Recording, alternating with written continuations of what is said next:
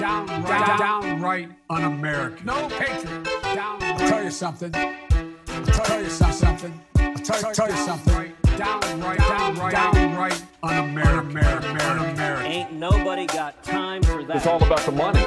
Anti, anti-American. They want the money. It, it doesn't have anything to do with patriotism. Anti-American.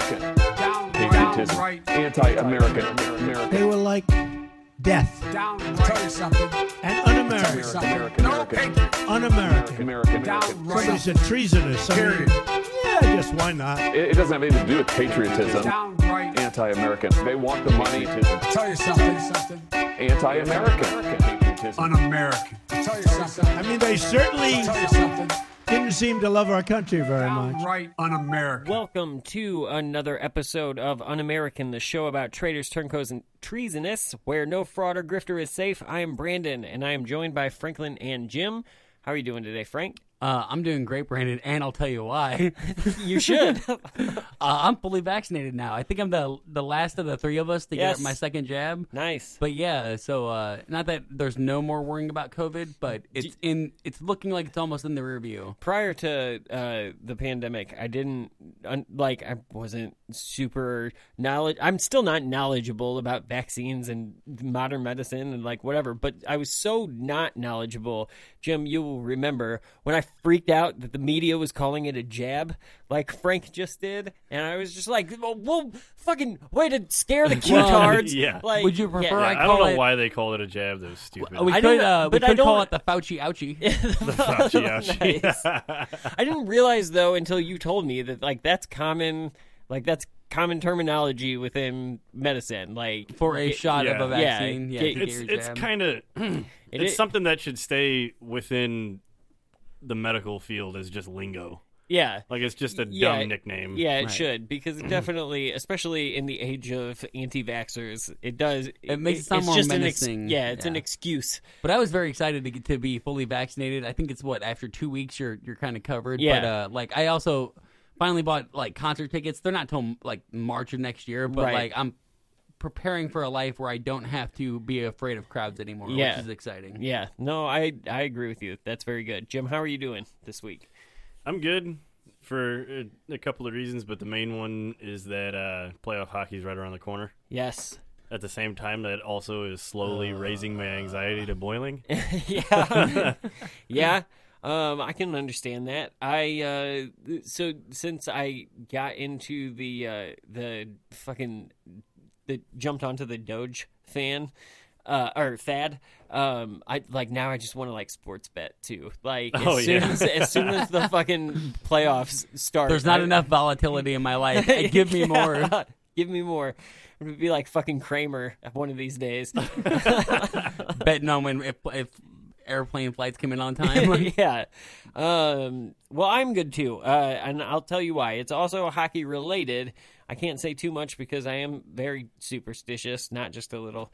Um, but I'm I'm pleased to have made it to our fantasy hockey final. Um, Boo. and I Boo. am yeah, sorry guys. Um and that's all I can say until it's over. so um so but I am I am happy that I got there. Um in a very interesting season. Just for like it's been an interesting season for for every sport throughout the pandemic, but then like when the fantasy like it I hit- imagine it- even not fantasy hockey. I imagine people playing fantasy football and uh, Well, yeah. baseball are still being affected and being like, "What the hell's Yeah. going on?" Well, and you know, like obviously it's fucking fantasy, right? So like the leagues have their own shit to worry about. But I just didn't realize how much yeah, in the grand scheme of going. things, they don't care about what goes on No. for fantasy points. so with uh with all that being said, um check this out. I am going to bring down your mood tonight, but only after lightening it considerably. This is a weird episode. Um I when I decided to do Lindsey Graham this week, um my thought was that I was to have to go super far back in history to figure out like to cuz what I wanted to do was I wanted to show I wanted to see how different Lindsey Graham because I didn't remember Lindsey Graham being always in Trump's pocket. Trump didn't always exist. It didn't always exist. I wanted to see like the evolution of Lindsey Graham. So I expected that I would have to go back to like the 90s or something. No, I had to go back to fucking 2015, which is insane. And like the transformation over this episode is is crazy. So like we're going to have some fun moments here and and then we'll f- finish the way that you expect that uh that we We all know where this train wreck is headed. We know where it's going. So, uh, but before we get into it, I want to take a moment to say that if you like the show and you want to support what we're doing, you can head over to our Patreon page um, at patreon.com slash un-American and become a Patreon Patriot today. Bonus content is available there, as well as merch and all kinds of cool stuff. We greatly appreciate your support of the show. Speaking of our uh, our Patreon, I think it's been three months of Patreon, so I think the first of our um, our, our gifts are going out. Yeah, yes, our merch. Nice. Um, so if if you're one of those patrons that gets that, feel free to uh, tag us in if you want to share pictures of it, because we haven't seen all of it yet. Uh, so so feel free to tag us, and you can find us on Twitter. We'll get into that later in the show. So uh, before we get started, let me hit you with a Freudian slip. I want you to use my words against me. If there's a Republican president in 2016 and a vacancy occurs in the last year of the first term, you can say Lindsey Graham said, "Let's let the next president, who it, whoever it might be, make that nomination," and you could use my words against me, and you'd be absolutely right. I'm not saying that we're not that we that we're going to focus heavily on uh, like that moment or the Supreme Court. But like, I, I but- think we're going to focus heavily on using his own words against him. oh yeah, we are a quite a little bit. bit. Um, I know that moment because we've talked about it. Me, I know me and Brandon have. Me, uh, Jim have. It was on- Jim has also on the other show. Yeah. on the other show, and it was just a huge moment because like it it showed us how much Lindsey Graham doesn't care about the person he's become or who- or who he used to be. He Right. no ties to it. No, not at all. But and it seems almost like, and you will be able to probably, uh, I think we'll be able to make the case um, at a that there there is a point, and it, and it probably is like John McCain was the thing that was holding him on this road. Um, and I'll at the end of the episode, I'll make an an argument for why I think that is. But there is definitely a difference between Lindsey, the way Lindsey Graham talks to cameras now, and the way that he did before, while John McCain was still alive. Um, Some sort of bizarro Scooby Doo character. yeah. Well, and uh, I'll make the point later because it's in, re, in just in my own personal like knowing of Lindsey Graham and reading about him for the last five years. I get the sense that Lindsey just needs someone to model himself on, and for the longest time he had chosen McCain. Yeah. that's the Republican that I want to be like, and I'm gonna Yeah, be I'm his- gonna I'm gonna be his uh, protege. I'm going to stop you and make you say that later. Okay. Because I because I, did- I, we'll have I, a, that we'll is have our, a long I'm just gonna say about that is already my point, and I expect the next hour is just gonna reinforce that. view. Yeah. Um, let's take a look though at Lindsey Graham. So I again, I thought it was going to be going back to the early 2000s Bush era to find a a gradual turn, and I didn't have to. So I did what is most comfortable to me recently, and I went to the uh, he ran for president in the 2016 election.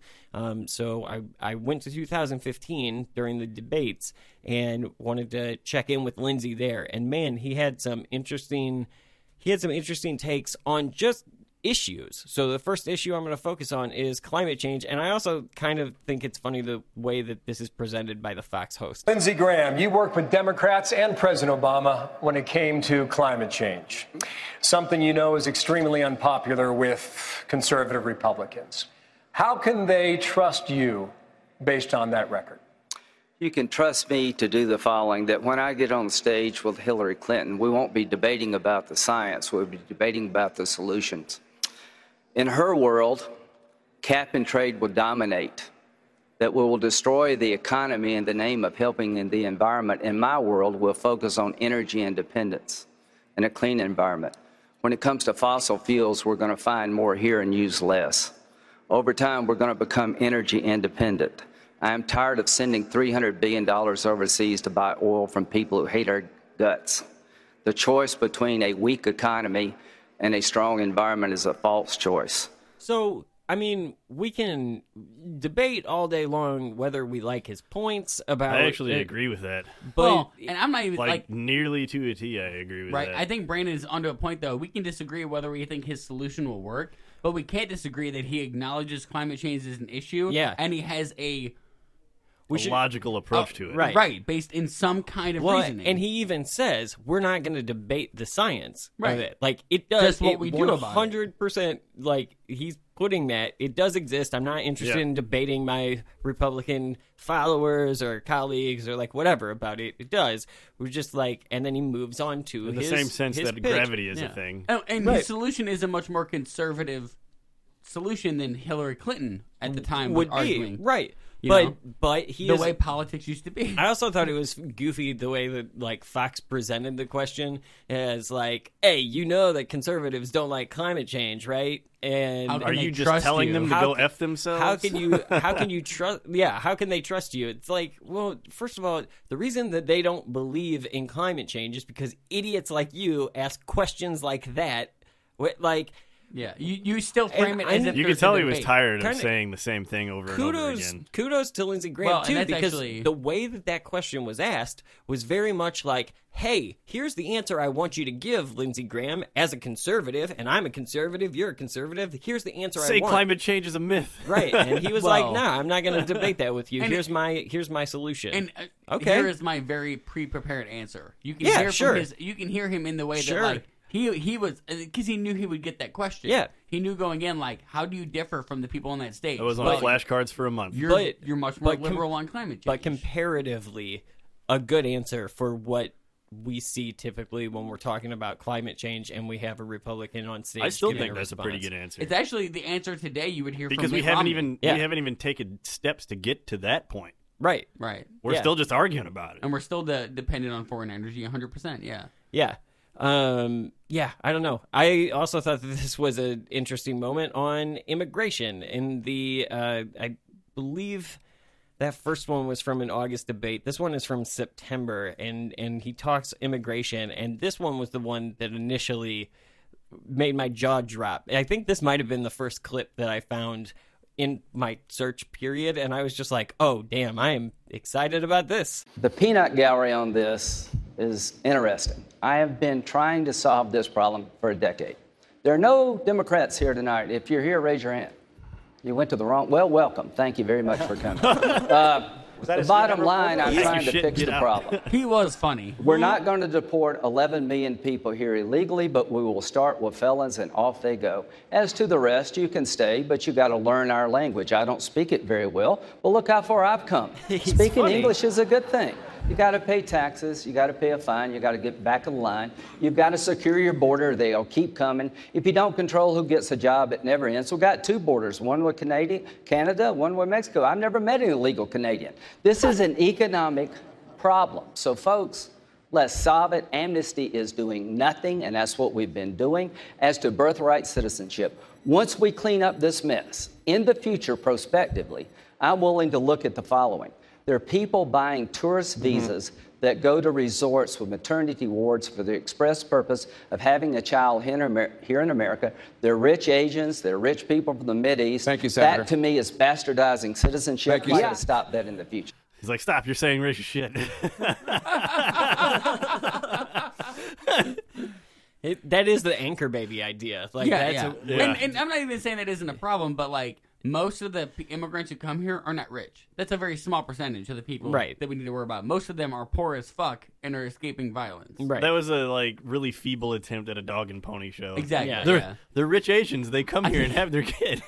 I think if anything What? though, that clip shows that Lindsey Graham has been working on his tight five. That man wants to be a stand-up comedian, and he has an open mic. He, move a- here. dude, he's not that like he's not unfunny. Like there were, I there actually were- think that in like ten years ago, he would have been the best Republican to have at the uh, the correspondence dinner. Hell yeah. anywhere they do a roast, Yeah. he would have been gold. because he he does have some moments that Yeah. through this I Are you saying he's the Jeff Ross of politicians? Oh, he's not that good. I have more respect for Jeff Ross. right? well, Um, yeah, but out of the best politicians, Yeah, So like, like- Jeff Ross is the best comedian roaster. Oh yeah, a hundred. Well, yeah, he is. I think I think Lindsey Graham definitely Giraldo is really good. he he has some moments early on here. Uh, he, here in the in the same clip, I cut it right there. Um, but Rick Santorum didn't like what Lindsey Graham had to say there, so he's going to cut in, and Lindsey Graham is going to shoot back, and uh, we get this. Governor Pataki, Hold I just want, I just want to, I just, we'll come back to you, uh, Senator He Santorum, I mentioned my name and that I didn't have a plan. And the fact of the matter is all right. that I did have a plan. Back in 2006, I introduced a plan called a Comprehensive Border Security Bill, which did, in fact, uh, put uh, the resources to build the fencing and, and, and deploy the troops and the technology necessary. What'd to, you do with the to- 11 million? th- As you know, Lindsey, What are you for- gonna do with the as, 11 As you know, 40 to 60 percent of the 11 million are here on visa overstays. We know exactly who they are. We should know where they are, but we have a government that doesn't tell them to return home. You can solve half of the problem with the 11 million What by about simply the other telling half? by simply telling the 11 million that they have to return to their country of origin. So that's half your problem. How many Now- now Democrats supported your million plan? How many Democrats did you have on your bill? Pause. Holy shit! He's Well, roasting. well I'm, I am surprised to hear him talk about bipartisanship. No where- shit. Considering what I know, Nin- Lindsey this is Graham the. Right. weirdest thing in the world. Isn't I feel it? like I'm living in the Mandela effect. Yeah, th- like it is really Trump was the, the Crazy. political equivalent of getting our politicians hooked on drugs. This is a man Yeah, pre-addiction. you're not wrong. That's all it is. Yeah. and he's about to go hardcore into the one thing, like the, the one thing he needs to survive, which is Trump. He's a frat boy that found coke. Yeah. Yep. that, that's the greatest analogy. Yep. I I don't know how many Democrats I I, can had tell on my you bill. none. But the, the point is, it was, uh, it, the point is that I had a bill, and That I went been- and I- nowhere. well, you're right, Lindsey. It went nowhere because we had a president back then who was uh, for more comprehensive immigration reform George than I W. was. Bush. That's right. Who won with Hispanics? You know what we need to Compared do, to what Lindsey, we're is we need we need to win. We need to win fighting for Americans. We need to win fighting for the workers in this country who are hurting, including are Hispanics. Americans. The people who are hurt the most by illegal immigration are Hispanics. In my world, The- the- Hispanics the are folks, Americans. The folks who uh, He got the claps for folks that. who are hurt the worst are recent immigrants. By illegal immigrants coming to this country, last year alone, 700,000 illegal immigrants came into this country. Who do you think are most impacted? It's the folks who are, came into this country, played by the rules, did what they were supposed to do, came here and went to work, and now they're finding themselves out of work because someone illegally is willing to come in and work for I just have to before I let him respond to that.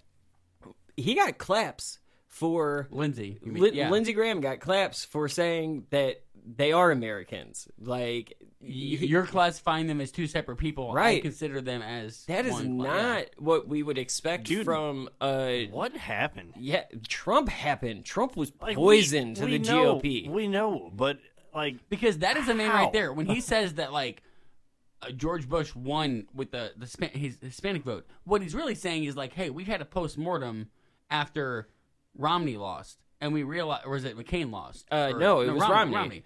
After Romney in 2012, we had a postmortem And as, they a, as did. a party, and we realized the thing that was killing us was not being inclusive enough. yes. And he is towing that line of like, I'm, yeah, because they the got, they got crushed in the Obama years. right, Yeah. And Lindsey at this point, Each point, midterm was a slaughter. yeah. Yeah. And at this point, Lindsey is still under the, the delusion that, like, he's following the polls and what the people Yeah. say, and that he's going to be the Yep. the reasonable person, the the moderate Republican. Yeah, look, I'm still the I'm still one of the white guys up Right. here, but I understand And I don't know what happens, and I'm but, like, trying to reach out. when Trump wins, he takes the temperature reading again and realizes, oh, I was off. Like, there's a lot more resentment and conspiracy that I can I can work with that more. I, Mm-hmm. Yep. gue- I guess I don't know. I, I think you might be right. I read Uh, a lot of articles when in the first two years Trump was elected of like what happened to Lindsey Graham, and there was a lot of speculation that like really weird. Trump had something on him because it was such a weird turn, and I remember thinking at the time like, yeah, but I didn't realize the full extent of how much he turned from a Yeah, yeah, reasonableist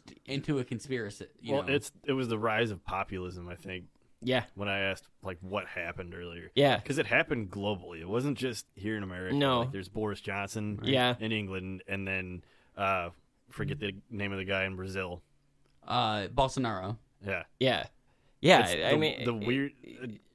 He actually- it's society. Well, something, and to- something to that point, wrong Jim, with society. Like something. Lindsey. Graham might be the most exemplary, like person you can find, the, the best example of what happened to fanaticism in the last ten years or five years. yeah, just Right? Like it just flipped. Like whatever they were doing just got flipped on its head. Right. And A- while they can then- still in their head uh, kind of like say like, "Oh, I'm still the same person. I still have the same morals." The the reasoning they use is very different. Yeah. They don't seem to get that. Um, I want to finish this clip by letting Lindsey Graham respond back to Rick Santorum. I have a little different take on where the country is going on this issue.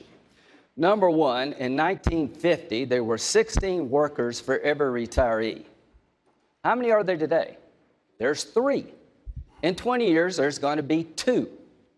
And you're going to have 80 million baby boomers like me retire in mass, wanting a Social Security check and the Medicare bills paid. We're going to need more legal immigration. Let's just make it logical. Let's pick people from all over the world on our terms, not just somebody from Mexico. Let's create a rational legal immigration system because we have a declining workforce. Thank you, Senator. Strom Thurmond had four kids after he's 67. if you're not willing to do that, we better come up with a new legal immigration system.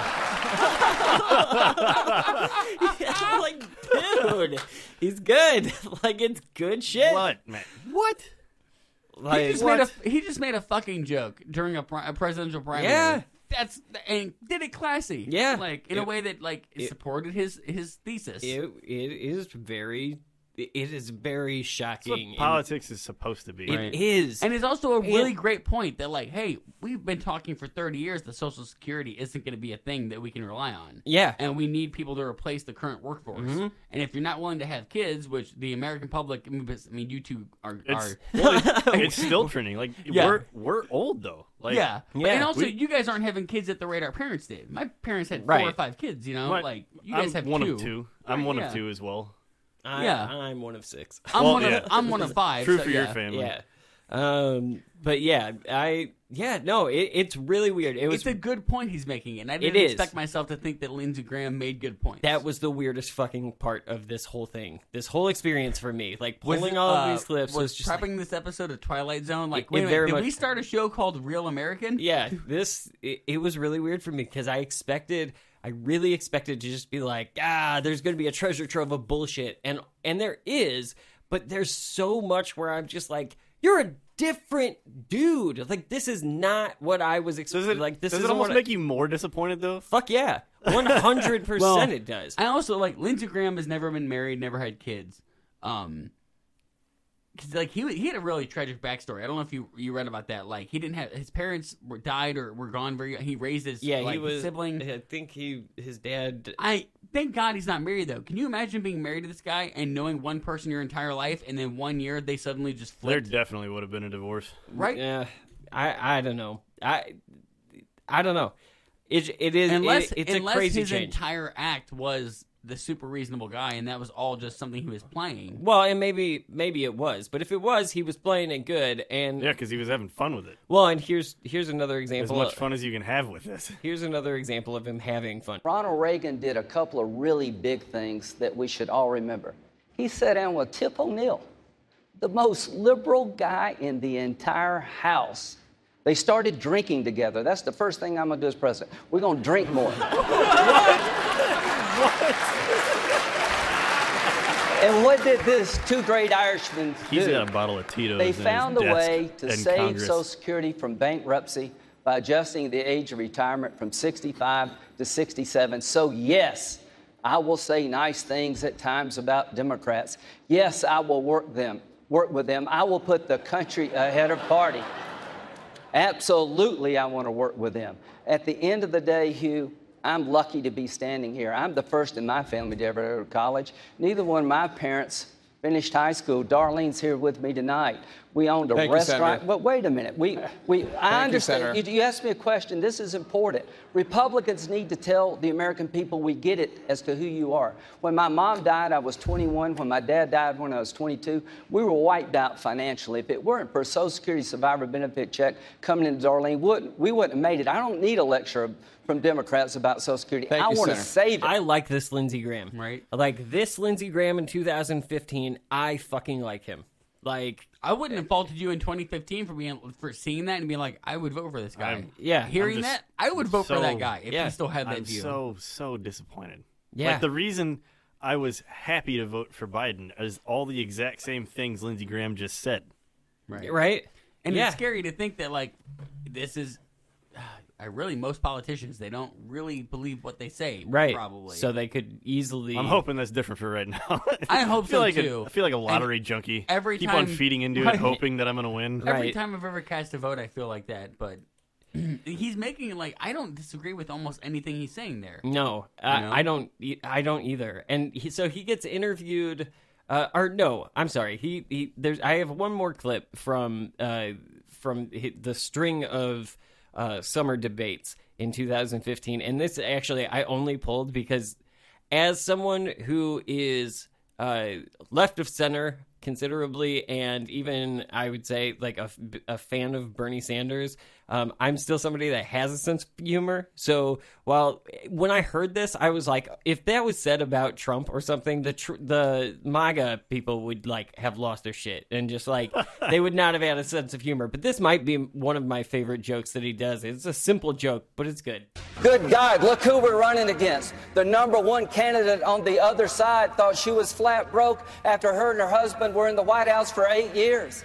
The number two guy went to the Soviet Union on his honeymoon, and I don't think he ever came back. If we don't beat these people, who the hell are we going to beat? That's a great joke. I like Yeah. as a Bernie fan, I like this like if you're going to use socialism as a punchline that way, cool. Yeah. Don't try it like cuz he's not using it to try to scare people. He's not And using it I mean, like he is That's a punchline that SNL would use against Bernie, Absolutely. right? Yeah. In the way that, 100%. like, even liberals can be like, "All right, yeah, he's real far left." Yeah, that's a good punchline, and I appreciated that very much. I was like, I'm fucking pulling that because that's a good ass joke. Like he had jokes, um, and and he also like I thought he was the, he was really reasonable in his approach to like he never polled well in the 2006 i in, in fact i don't during even, the like, primary he never- debates. yeah I don't think he ever really cracked the like top three. I don't think he ever got out of single digits. Like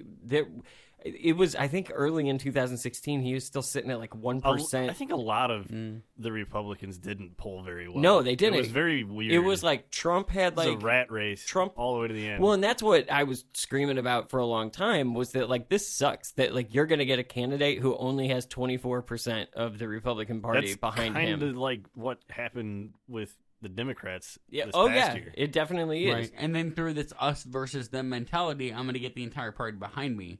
But Yep. yeah, it is important to remember that most people didn't think Trump was serious. They No. just, they liked the circus. Well, and- they were seeing. Oh man, oh man, were they wrong? He was dead serious. Lindsey Li- Lindsey Graham tried to appeal to better senses. Um, he obviously he did not succeed at that, but he gave it an effort. What is your reaction to hearing what Donald Trump says? and disgusted. Well, I want to talk to the Trump supporters for a minute. I don't know who you are, and I don't know why you like this guy.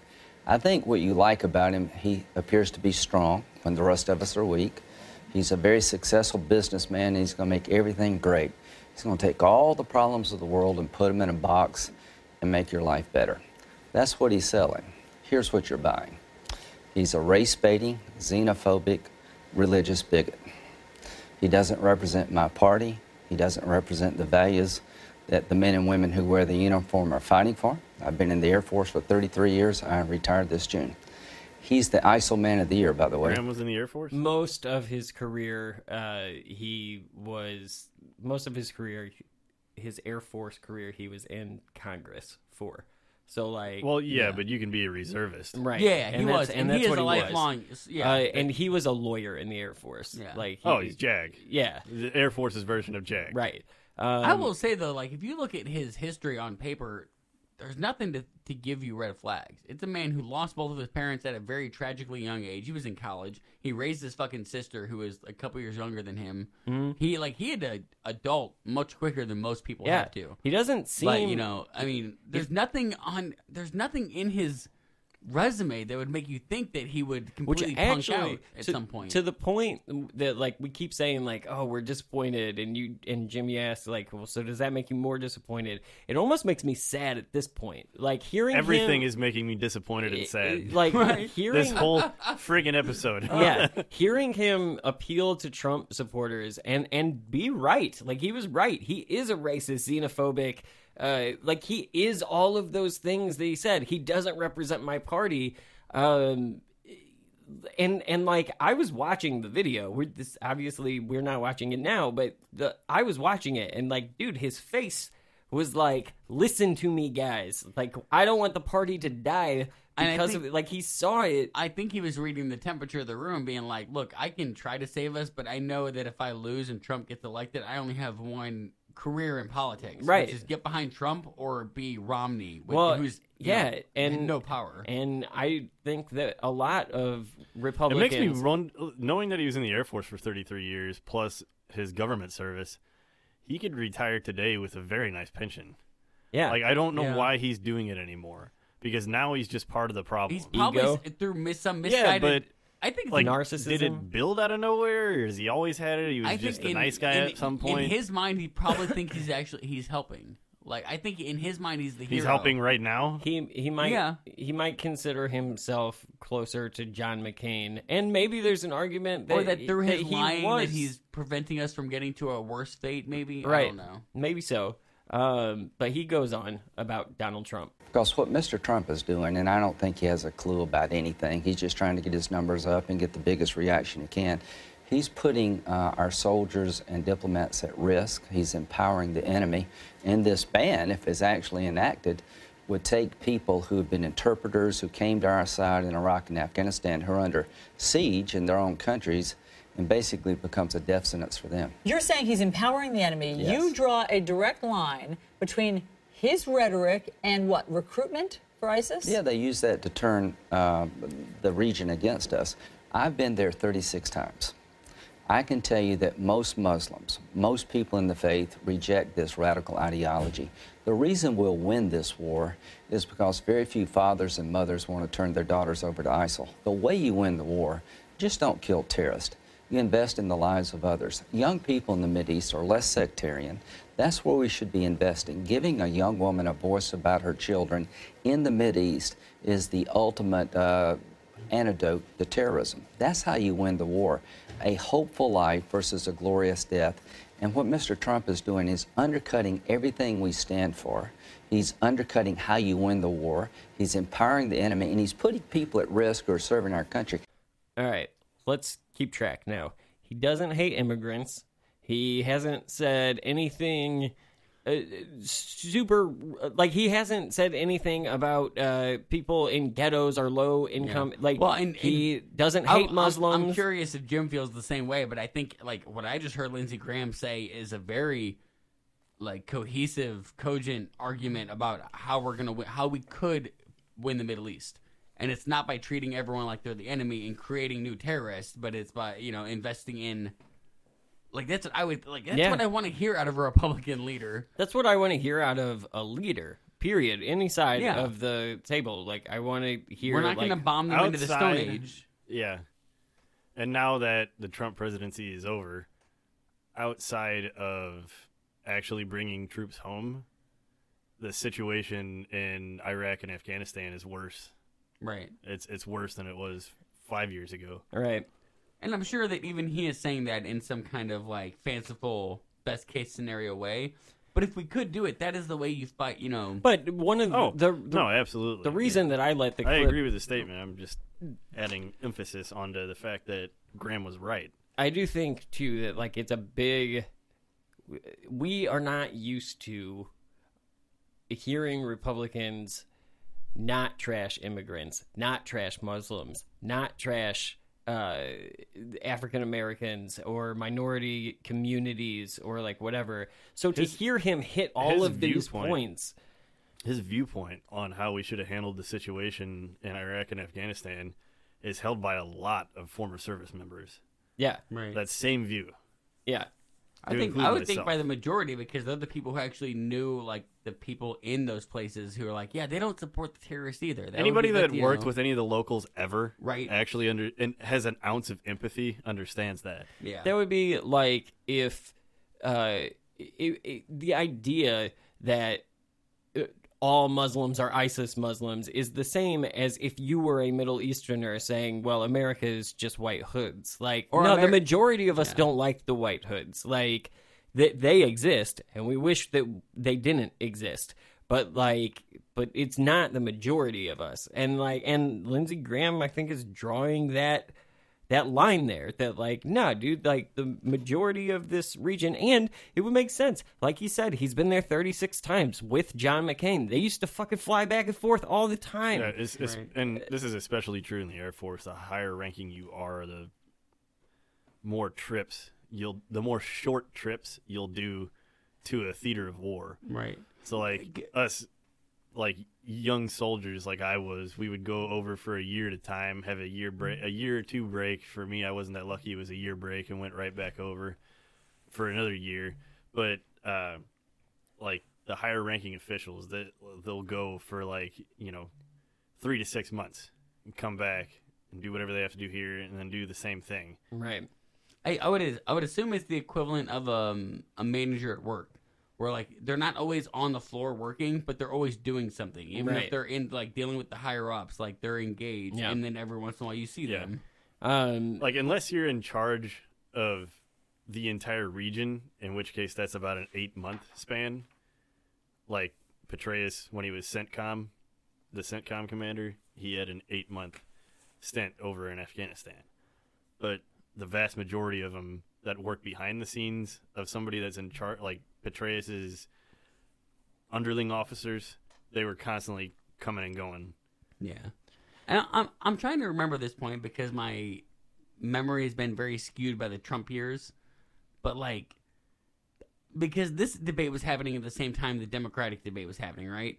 yes Lindsey Graham was trashing Trump the same time that like bernie and Bernie and Hillary. Hillary were going at it. So Yeah. I think I was probably paying attention a lot more to Bernie v. Hillary, thinking that like because I was probably still in that mindset that like Trump's not going to win, he's the sideshow. yeah But like when you focus on just what Lindsey is saying about Trump, like I don't disagree with No, any of the you know words he's saying. What's really unfortunate, I haven't made the point yet. I probably should have, um, but he never made it to. You, there's what sucks is that like back when we were kids, the it seems like the field of Democrats and Republicans that would run for Be like five tops. yeah, or maybe eight, maybe eight, but like it was not. How many were there in twenty in- fifteen? In there was like 16 in, for each that- party. in 20, Good 20 or in 2016 it was like 24 to start out it looked like a fucking American Good Idol night. opening night, right? Yeah. So- there were two debate stages on back-to-back nights with So 12 what the people Democrats each. It was looked like a battle of the last bands. year. With, with the Democrats looked the same in 2016. Yeah. They had Like- that many as well. Yeah, Oh, almost. yeah. It wasn't I know, that high. yeah. Um, because it was because a lot of people I, yeah, I like, could have sworn in, leaned 20, Hillary. in 2016 they were. I think it was still lot less. 12. Like It was yeah, still a over lot. ten. Well, which yeah. is quite Yeah. a bit. And I was making fun of Republicans in 2012 because they had like 16 candidates at that time. And then they upped it by like a, half of that. like they're like, fuck it, we'll just add Add we'll another just eight Add another party. eight. What's Marianne Williamson doing? Get her on the phone. Get her on the phone. Um, Something with Crystal. She's not busy. yeah. So in January of 2016, uh, Lindsey Graham is not doing well in the polls. He's never made it to the to the main stage, the main night debate, where uh, Jeb Bush was for a while, where Ted Cruz was, where Donald Trump was. He was always on that early card, uh, which is. Which, while I'm talking about it right now, sucks because like that's the guy you needed on the main stage. Like that is the guy who needed to be talking The, the guy against that is Donald needed Trump. usually never wins. No, that's Well, and the and the reason he probably didn't win is because he was peach, t- uh, preaching a message of unity and middle of the road. Yeah. When he wasn't reading the the pulse of the nation, which was Own the libs. Right. Yeah. I want to own the libs. yeah. Echo chamber was Yeah. the the key word. Yeah. We're scared of black presidents. Like that's really what it was. Um, so in January of 2016, he is uh, doing. A, I think it was like a post debate uh, conference or whatever. Um, and he. We have started to narrow down now to where there's uh, there's a few uh, real like Donald Trump's at like 20 something percent. Ted Cruz is is up there too at the time. I think Ben Carson was probably up there. Um, I forgot about that guy. but I, I think that uh, that Lindsey Graham saw who the final two were going to be, or thought he did, um, and so he said this in a press conference. The only thing I can say is that the only way we lose this election is to nominate somebody that cannot grow uh, the party's vote among minorities, young women, and the coalitions we need to win. Uh, if you now make Trump and Cruz, I think you get the same outcome. You know, whether it's death by being shot or poisoning, does it really matter? I don't think the outcome will be substantially different. Here's my take dishonest, which is Hillary Clinton in the eyes of the American people, beats crazy. I think Donald Trump's domestic and foreign policy is gibberish. I think Ted Cruz has a reputation of being ideological to a fault, and that when it comes to problem solving, he will have a very difficult time proving that he is a problem solver. When it comes to the immigration issue, he has doubled down on a line of attack that's hurt us with Hispanics. I think he would be easy prey uh, to uh, basically stereotype as being too rigid to be president. I think that his no exceptions for rape and incest will be a tough sell with young women. I'm proudly pro life, but most pro life people have an exception for rape and incest. He does not. So, that entire package of Trump and Cruz, in my view, would make it uh, possible for her, if she's the nominee, or Bernie, to win an election they should lose. And if you take those two off the table, dishonest loses to normal.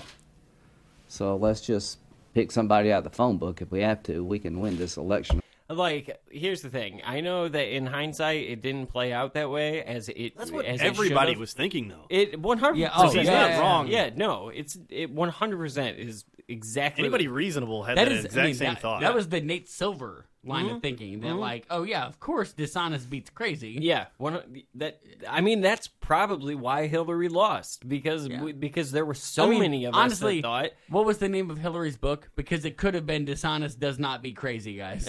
yeah. Yeah, I don't know. It, it. I told you the first half I- of this episode is I is need goofy. to look that up now. So like, I need an aspirin after hearing all this shit I didn't expect to hear from him.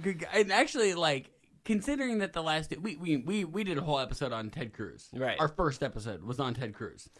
Right. Yes. Yeah. I'm not kidding. Yeah. Mm-hmm. No, you're So right. That was a that was a you know crazy solution. What happened was the name of Hillary Clinton's book. What happened, colon? Dishonest is not better than crazy.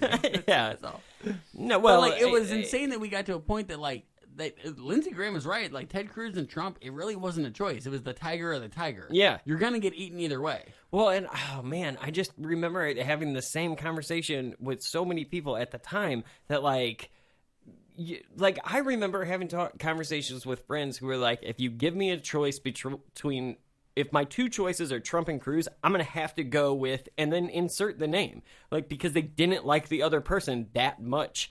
Um, I wanted Rubio, which is weird still. I did too, and like now thinking back, I would have wanted Lindsey Graham. Like Yeah. Oh, yeah. 2021 Brandon would have like had I been paying attention to the undercard, I like I don't think anybody was paying attention to the undercard. It's the undercard. Why would they you? didn't give him any like that's that's on from five to seven. Nobody has even finished eating dinner or even left the like Or even island in the home- kitchen home to from go work. sit down and Yeah. watch the fights. It's not happening. Yeah. Yeah. Uh, And I think honestly, it's the same thing you encounter with any politician. The people that are really big into the Green New Deal and AOC, give them five years, and let's see what a politician, the concessions they have to make to to keep their job and to get reelected. Right. Eventually, any politician is going to get to a point where like you don't like them anymore, or you at least think they're suspect. Right. And I think that's just that's the part of being Yeah, a you're- good voter and paying wrong. attention. Yeah. Yeah, I don't know. It, it's just, it, just really, really weird. Um, we're we're almost to the election though, um, and Lindsey Graham puts out a statement about his intentions. You can now add, get this, South Carolina Senator Lindsey Graham to the list of Republicans who will not, repeat, not, back Donald Trump, uh, the, the party's presumptive presidential nominee. Here's the statement Ha! just released by last long. Senator Graham. Let me read it to you. Uh, it says he like cannot, lasts long in good this fool. conscience, support Donald He's Trump leaf on a tree, because uh, I do not believe he is a reliable Republican conservative, nor has he displayed the judgment and temperament to serve as commander in chief. Uh, very strong words from Lindsey Graham. So, I mean, he was he rode the what what He, we, he was probably the leader of the Never Trumpers. probably. Um, But then became the biggest cheerleader, and that's where the story gets weird. he did, and we're It's- we saw a lot of people cross over to bela- like uh, uh, grudgingly supporting Trump Because he's Right. willing to clean the royal penis, whoever ha- that wearer happens. He's to got be. his tongue and he's the toilet paper, right? Yeah. Like, oh yeah. god. I mean that I, that is really what happened. The And first, ha- the first half of this episode has made me so sad for Lindsey because, like, this is a man who had morals and standards, yeah, and, And apparently be- decided those were not. And help- The only uh, way I feel him. sorry for him is if he actually regrets any of it, one thing that Yeah. I one Oh. thing which I don't feel is likely. One thing that makes me very happy, though, that we have done this episode is that now that we have recorded, historically documented, our our reactions to what Lindsey Graham was saying in 2015, no one can ever say, "Oh, these fucking liberals!" Like these liberals hate Republicans. Fuck you. Like I like Lindsey Graham in 2015. I do. I like what he's been saying. I'm not saying that I would, if I was the the guy, I would do, have the same policies or agree You- with every one of his policies. If it was. Bernie versus Graham, you still might have gone Bernie, but holy, But you wouldn't yeah, have but- hated Graham. yeah, but holy shit, don't. one thing that I'll admit is that in 2016, I didn't vote for a single Democrat. I voted Libertarian on everything that I could, I didn't vote. and then it was Republican or the independent, the other independent party. I had planned on voting for Rubio. I voted for. I voted for Rubio in the primaries. I think I voted for him in the. Pri- I might have voted for Kasich just because Rubio was on Well, the verge of dropping so out. he- here was the weird thing. I they asked me Republican or Democrat, and I said Republican, and they only gave me one ballot for the primaries. Like I didn't have a choice to vote for. Missouri's weird. Yeah, like it that. is weird I didn't have. A, yeah. yeah. I, I I could only vote for Rubio. I couldn't vote for Yeah. the Democratic candidate that I like the most, which I think is stupid. I think so too. You should and vote that's for, not like that your- is not every state. Missouri's weirdly set up like that with the primaries. Like only half the states do it like we do, and I know it's it's not Yeah. my, my like if my party's either. gonna lose, I'm gonna want to pick who's gonna be the winner Right. against them. Yeah. like rank voting where Yeah. you vote like yeah. I think it'd be. A I highly system. support rank voting. Mm-hmm. And although it does open up the possibility of like, Could you imagine the election fraud scandals that would oh go my on god, for ranked voting? yeah, that, oh my! we can't even get normal. You can vote for one person type elections Yeah. Yeah. down pat We can't- without any sort of. There'd be so many allegations of well, they changed the people's number two and three, and that's what led to get someone getting elected. Like, Yeah. oh, give me a break the break. Sharpie, Sharpie like, case, like the drunk at the horse race track, like that says they picked the winning trifecta when really You they guys- flip flop their numbers. you know how easy it is to turn a two into a three, right? You just add a curvy line. It's or a fucking three into an eight. Uh, so uh, so I'm glad that that we got back to where he uh to where he like he is he does turn into a kiss ass, right? And that kiss assery, uh, as you would imagine, can be found nowhere better than the start of the Trump presidency. I mean, he literally like he really is a the There's really no like it's Whichever- a, it's a one to one correlation. Like it's because of Trump. It's not that McCain got cancer or died because that didn't happen until later. Right. It's because Trump came into power. He saw a wave he could ride, and he was like, he's well, he's there a we go. he's a coattail guy, and like Yeah. for as much as and for as entertaining as he's been up in, to this point, like it it immediately you start to see. I don't want to say that immediately he goes all in because he doesn't go all in immediately. But the second that the Trump presidency starts uh, in January of 2017, and the Russian investi- investigation starts very quickly after the the Trump presidency starts, you already start to see the wavering of what have uh, what The bending of the knee begins. yeah, I mean, uh, any principle that you think that he had to this point in the episode, we start to see it just flake away.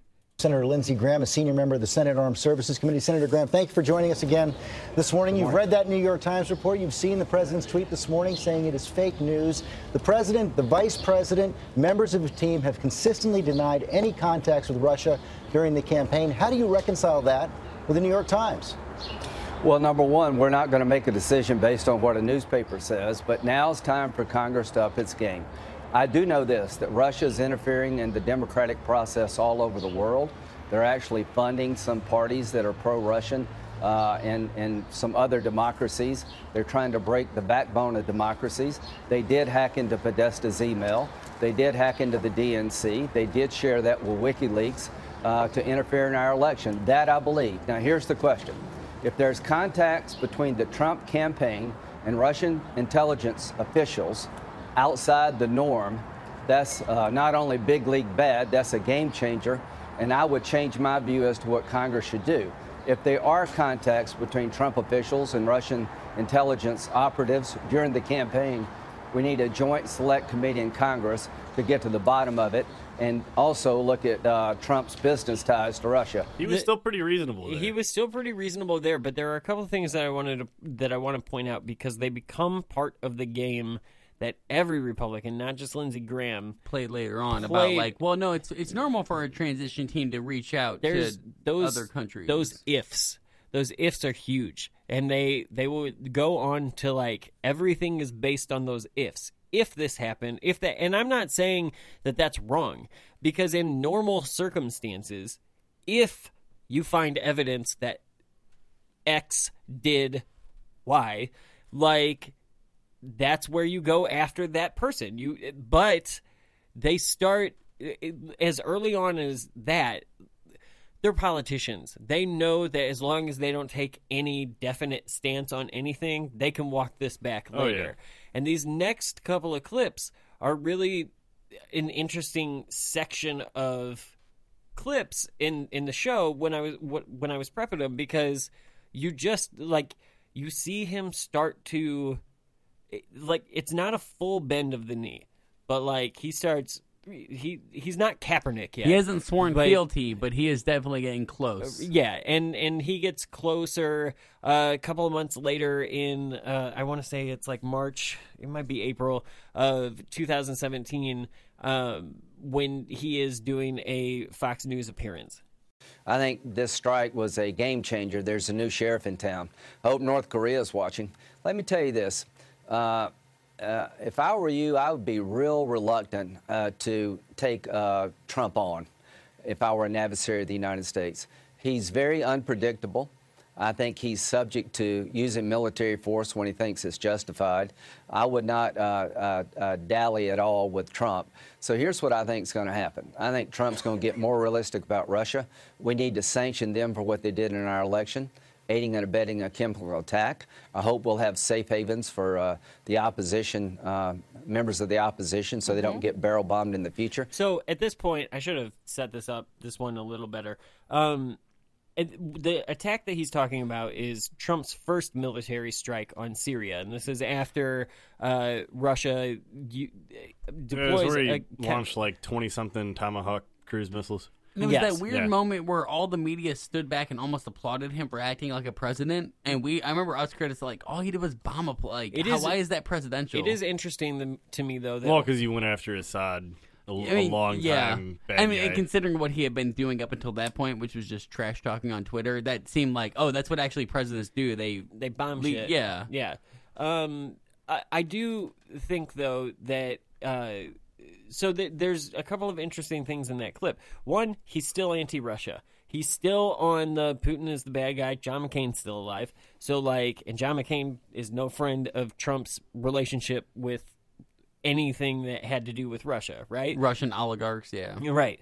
Um, but he also, this is the same guy that a few minutes ago talked about how uh, Trump's Middle Eastern policy, like he called him the new ISIS or like whatever. Like he basically said that he implied like, he would make more more terrorists. Right? Right. He would. Yeah. So it's just interesting to me to see that only a, a few months yeah, 'cause later. he was he was talking about uh, a big troop withdrawal, similar Right. to what Obama had implemented Right. towards the end of his uh, and kind term. of what, what isn't it what Biden's wanting to do kind of now? is like let's bring everyone. We've been talking about this forever with well, the forever war. Yeah, Right. but because of what happened with Iraq, how ISIS found a stronghold there, um, they just think that that's immediately going to happen again. right. Right. It's not. It's not like now we have significant more, significantly more infrastructure in place over there. I'm not saying that it won't happen again. It might. Right. It might very well happen again. My, Es- especially years after we're gone, when there's little or no influence of us left over there. Right. Yeah. But at the same time, you can't be. Uh, It's kind of just the way of the world. Yeah. Especially because we've had our fingers in their business for so long. Right. Like, you there can, is no you way can to pull understand out some ill will. Yeah, Yeah. Well, there is no way to pull out where you're not going to create collateral damage. And I'm not even You're not going to cause some problem. I'm not even saying that Lindsey Graham is wrong for uh for praising Trump for the strike. I do think the strike was kind of a pussy strike because we shot a fucking airport hangar that had nothing in it after we fucking warned them to make sure there was nothing in it. So like, you know, whatever. It was really just like a show that like we will do something air quotes. Um, or we could do something. We if could do cho- something. we so chose. And I don't even think that it doesn't fall in line. Like I don't think It was that, a it was a it was a little bit of a diplomatic maneuver to make sure that there were no casualties as to not piss off Putin. right. But and I don't even think that it's totally inconsistent. I don't think that he can't have it both ways in this instance, where he praises him for the strike on Syr- in Syria, and he also says that like, look, we shouldn't withdraw. Like whatever his his stance was a few minutes ago. It's That's just notable fine. what his stance is right now, considering what it Well, was and will be. Well, right? because he also has all of those all of those It's his slow backpedal It into Trump's the man. Yeah. He's Because- not waving the flag yet, but he'll get the foam finger. Right. He also he has yeah. He also he has all of these these moments of criticizing him on his lack of knowledge and understanding of anything foreign policy and very early on in the presidency But then now- also we'll be like, like the other countries being like, oh, I wouldn't mess with him, but Right. he's unpredictable and he loves the military. So he has uh, some more. You'll remember the the um, was it the Helsinki? Um, was that the The the peace summit where he with met Putin. North North no that's not what it was. Uh, what was the North Korea in South Korea? Was that Helsinki where they where they met up and shook hands? On, No. No, that was uh, Helsinki was with uh, Putin. With That Putin, was- was that? okay. I thought that was in China or somewhere in Asia where they did. Was that. it okay? I believe so. But It might have been South Korea. we, it it just for a I think guy they met on the DMZ. for a or guy something like that. I think that's right. Oh yeah, yeah. oh yeah, because it's that picture of Trump with like the line, the Yeah. concrete barrier that separates. just a photo op. Um, but I, not surprisingly, I guess at the time, had I been like very up to, had I been watching Lindsey Graham throughout all of 2015 and 16, the way that I have watched these clips and just like gotten to see the evolution i this would have been shocking to me at the time. Now in 2021 not shocking at all but another moment of a guy who is who is over and over again criticized trump's stance many stances on foreign policy or lack thereof um and, and talking about the the the the North Korean photo op, as I call it. Joining us now for instant reaction is Senator Lindsey Graham, member of the House, um, excuse me, Senate. I always think of you as House Impeachment Manager. call worse. Uh, Senate, Senate Armed I've been called Services worse Committee. Thanks for joining us. First time on the Ingraham Angle. Great to see you. Thank you for having me. So uh, you heard a little tidbit Yeah. there. Um, what's your reaction? Very important statement that South Korea, uh, Japan, and the United States thought the summit went well and were together behind President Trump. Now, if my Democratic friends would get behind President Trump, we may actually get a peace deal. Some of them have, right? Some more progressive members of Congress have actually come out. It's kind of shocking. Some of them actually for the impeachment of Trump, I think, thought, you know, let's give peace a chance. And yet there a lot of the real criticism comes from someone like a Chuck Schumer or some of the more never Trump Republicans. Sometimes they throw you in that mix, but I say that's not true. That you and the president have a great relationship. I'm a big fan of President Trump. See, he inherited a problem that's been building for 30 years. There's no place for him to kick the can. 20 years ago, they didn't have any nuclear weapons. Now they got a bunch, and they got a missile that could hit America. If they marry the two up, then we're in trouble. And President Trump has told me from day one, the first time I met him, I'm not going to let North Korea have a missile that can hit America with a nuclear weapon. That's a non starter.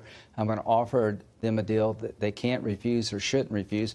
The fact that South Korea, Japan, and the United States are talking as one really will help. Um, my brother- Compliment to the president. Lindsey Graham knows it's a photo op, right? Like we knew it was a photo op, right? Yeah. Nobody Yeah. other than if you came over from the Devil's Advocate, uh, Mitch was the only person that was ever on like this is a good thing, like because it was nothing. It, like there there was nothing there. They met up, they shook hands, some cameras were there, and then the policy became don't talk about North Korea, don't look over there. Yeah. Like And Hey, we- well, I can you remember guys even pre- a pretend- bunch of really shady crap happened after that. Well, and I remember not, even not on- directly after, but like in the, In the six months, months, or so yeah. to follow that. Like not, not to get too canonical with our our past catalog of podcasts, but I remember talking about, on the Devil's Advocate podcast with you, Brandon, about like this gives them power. This gives them a seat at the table. Yeah. that that uh, a U.S. president they they're going to use that with their own people and their own propaganda. We gave them something. What did we get in return? And we would we argued at the time like we got nothing. No. Trump just gave this away because he wanted the photo op to be like I'm the one who met with and so you know North Korea. it, it may have emboldened him to like say that you know he can kind of get away with some more things. But uh, do you remember the video of the civilians trying to flee North Korea? And Mhm. as they were getting close to the DMZ, they got shot Yeah. by the uh, the the military force Yeah. of North Korea. yeah, Yeah, it, that it- that it was about like that, um, two to three months after the, that summit. right. Yeah, and the Well- three years since Trump met with fucking the leader, you know, the the South Korean people, nothing changed. Nothing got better for the, you know, No. No, it's for all either business country. as usual. They just haven't launched a rocket Yeah. over the islands of Japan. Right. A lot like Trump clearing out a bunch of protesters so we can go take a weird ass Bible photo op. It's all it was for cameras. Yeah, Yeah. Um, and and so it, it's just to me, it's really weird to hear Lindsey Graham. You can hear this transition throughout the uh, spring and summer of 2017, where he's like, he's not taking, he's And, not, like, he's not calling him names anymore. When has there ever been progress with a dictator? There's not. Well, there usually is once their statues get pulled down by the people with rope. yeah. Well, yeah, But when that- there's an uprising. Yeah, but Right. that's It's never not almost happening. nothing to do with. Well, I mean, I guess America's funded it a few times. But, Well, and that's what I was gonna say. America could learn a couple of things about like just our past with our past experience with dictators. Yeah. Stop fucking installing them. You're gonna want them dead soon. Like it doesn't work. Or just quit, quit don't backing e- don't coups. even try to to like do any sort of diplomacy Yeah, with him quit, well, because quit backing coups like they're Dogecoin, like you're a fucking asshole. oh yeah yeah, no shit. Um, yeah the worst coup Phil was the Bay of Pigs. so by 2000 or, or by uh, by winter December of 2017, now Lindsey Graham is pretty much all in, with the exception of like McCain is still alive, and like so there's some things like he's still, but like he's he's walking away. Because Trump gave him a seat at the table. He gave him a seat at the, he gave him a seat at the table. Um, and so here we have a clip of him on CNN with Wolf Blitzer um, in uh, in December of 2017.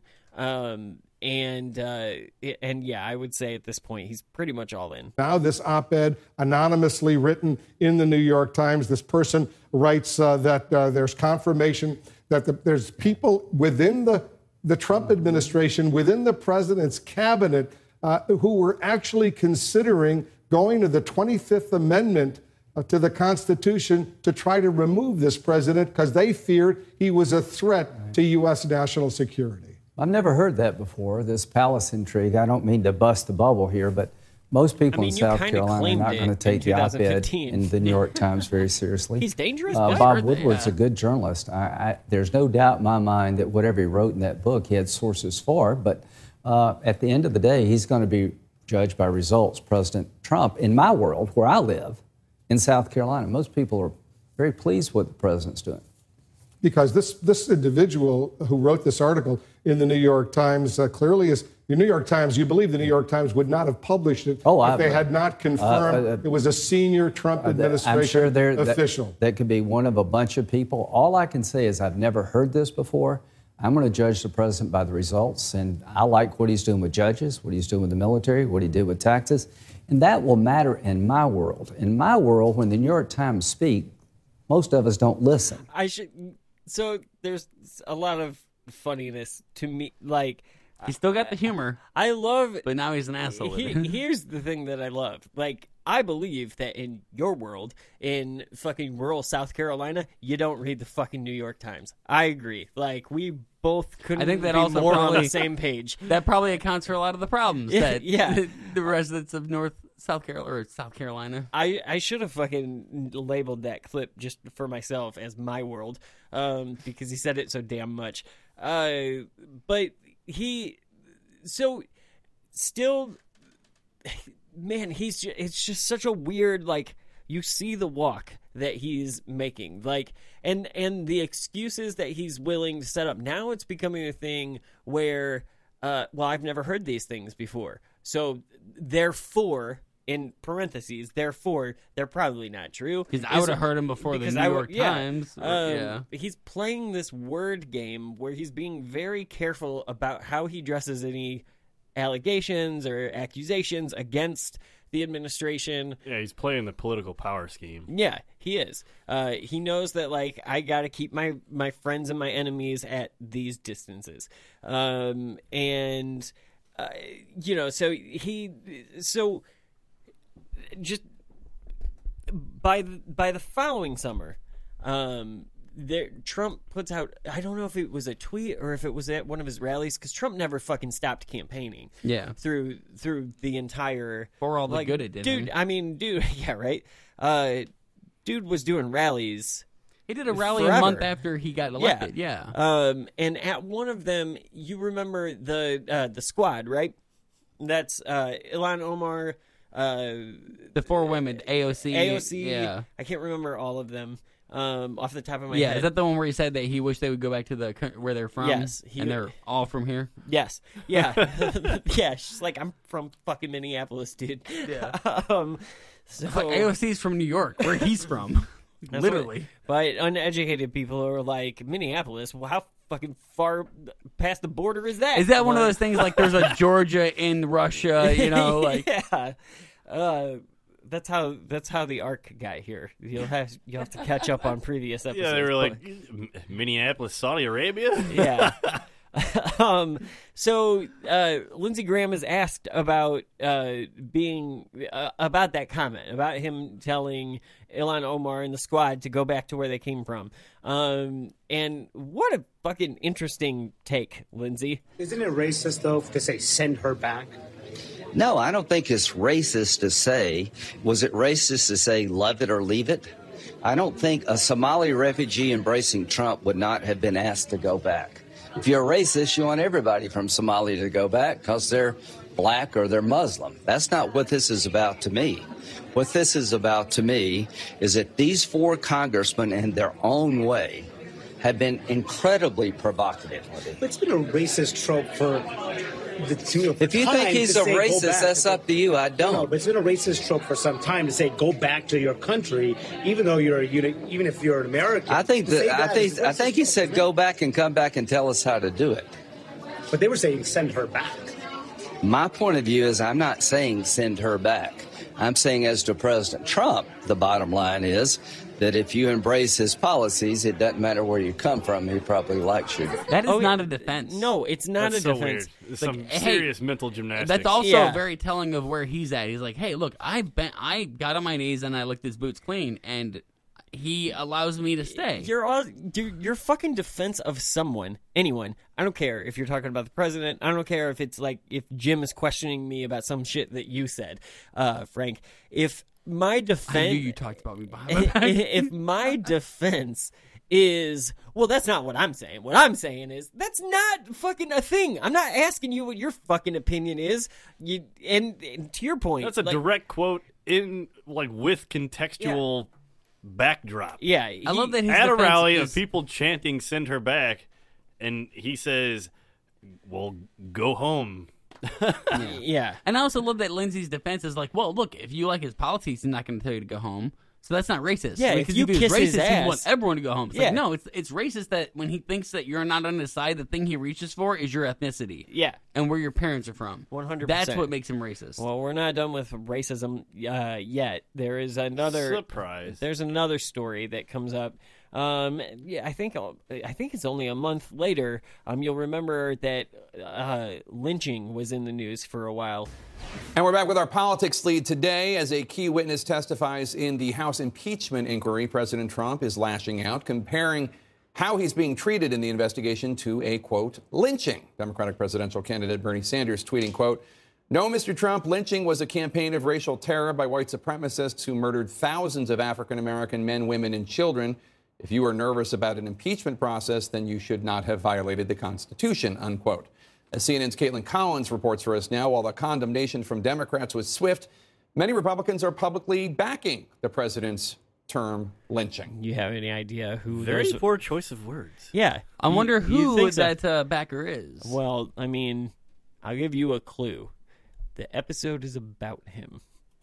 The president tweeted on lynching this morning, comparing it to his impeachment inquiry. What is your reaction to that? I think that's pretty well accurate. This is a sham. This is a joke. I'm going to let the whole world know that if we were doing this to a Democratic president, he would be all over me right now. Not one person has asked me a question. What do you think about the fact that President Trump doesn't know who his accuser is? It shows a lot of things about our national media. When it's about Trump, who cares about the process as long as you get it? So, yeah, this is a lynching in every sense. This is un American.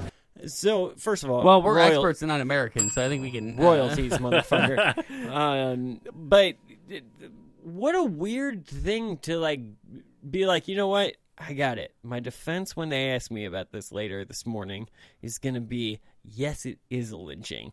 Like you just made it your fucking statement, dude.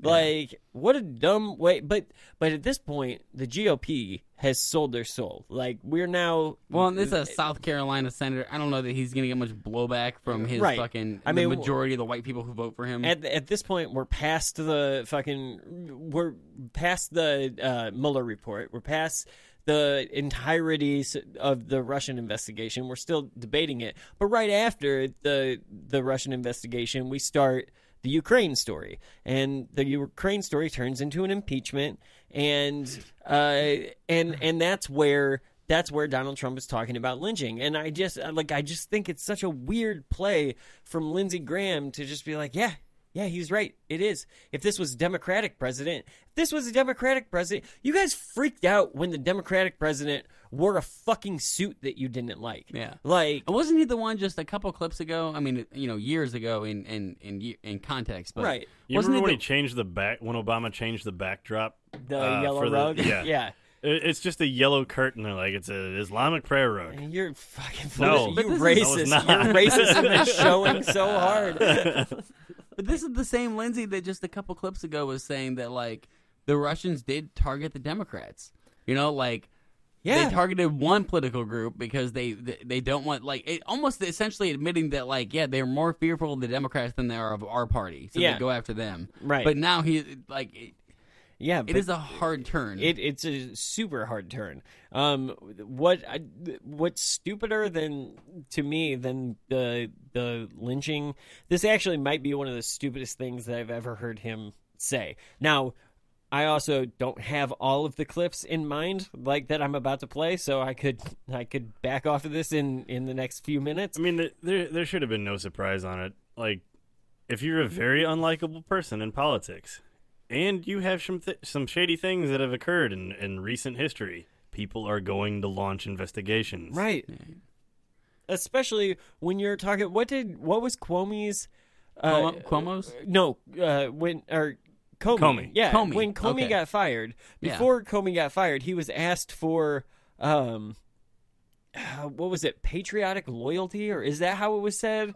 Trump, I need Trump said I need people who are loyal to me. Yeah, yeah. But he, but there was a way that he like termed it. It was like patriotic loyalty or some bullshit, non-real fucking Yeah. term. Patriotism is loyalty to the country, not to any one person. Right. Um. Yeah. Don't tell the GOP over the in the current era. Oh, I know that. Um. Something that's stupider than his defensive lynching, though, is you know we- we've talked that now we're at this point where the Ukraine uh, phone calls um, are being looked at. The transcript is out. We're getting into an impeachment now, the first impeachment of Donald Trump, and the defense that Lindsey Graham has for what happened on the Ukraine phone call makes no fucking sense to me. This is a political vendetta. Mueller, to me, was the final authority on everything Trump. I've read the transcript for myself. I made up my own mind. Volker, the special envoy, said there was no quid pro quo. Sondland has changed his testimony to say he presumes there was. What I can tell you about the Trump policy toward the Ukraine, it was incoherent. It depends on who you talk to. They seem to be incapable of forming a quid pro quo. So hang on, is his entire defense that like, look, we all know Trump is too stupid to Yeah. actually like ask for anything in Yeah, return? that's that's the argument. Jesus, I feel like that was the defense for Bush quite a bit. Yeah. Right, like he's too stupid to know he's doing evil. But at least with Bush, they like they still coined a bad guy. They were like, "Ooh, it's that Donald Rumsfeld. Ooh, it's that Dick Cheney. Like Right. those are the bad guys." Like with this, they're just like, "Ah, whatever. Although there Fuck were it." weren't there a lot of people behind like behind the scenes that were like Iva- uh, Iv- Ivanka is really running things. Melania is really running things. The- Fucking the VP is really running No. Like, the only person that believed that fucking uh, Melania was running things was like fucking uh, Roger Stone or whoever the fuck uh, has a crush on her that's on the Alex Jones show. Oh, uh, I can't. uh, I, I can't, don't remember his name either. They're one of the old fucks. Um, but yeah, like I don't know. Uh, No, I for me uh, there was never a doubt in my mind that anyone was running it other than Trump because everything that was happening for the last four years was just too stupid to be run by anyone else. And I Had love that Mike he can't Pence even- been pulling the strings. We would I would have felt much safer. I love that Lindsey. That, that is such a telling defense after four years of Trump, where he's like, "Look, we all know he's too stupid to actually have a 3D chess game plan. Like he's just flying by the seat of his pants and lashing out at people that he thinks are his enemies." Right. That oh what a what a Yeah. fucking ridiculous. Uh, uh, uh, just a ridiculous His argument. his argument is essentially that he's just too stubborn and stupid to know better, and we just have to accept it because people voted for him. negligence and f- is a fucking thing. Like not uh, you, you don't. That's you just that, that's not a that is not a, a uh, ignorance of the fucking law is not a defense. We've all worked most of our lives. That is not an excuse you can tell your boss that will ever get you off the hook I for didn't- why you, something went wrong. It's like, well, you know, I'm too stupid to fucking figure it out, boss. come on, come you on. hired like me. this this defense didn't work for Roseanne either. Yeah. It was the Ambien. I I re- made me racist. I didn't know she was black. That is literally the only thing that Trump and the Republicans that support Trump haven't tried to pull in this era of whatever the fucking GQP is is that like well really come on guys it's our fault like as a country it's our fault because we voted for him so we like- allowed this to happen so shame on us While true, you you have Democrats to could hold the actual out, you person know? accountable. Yeah, no shit.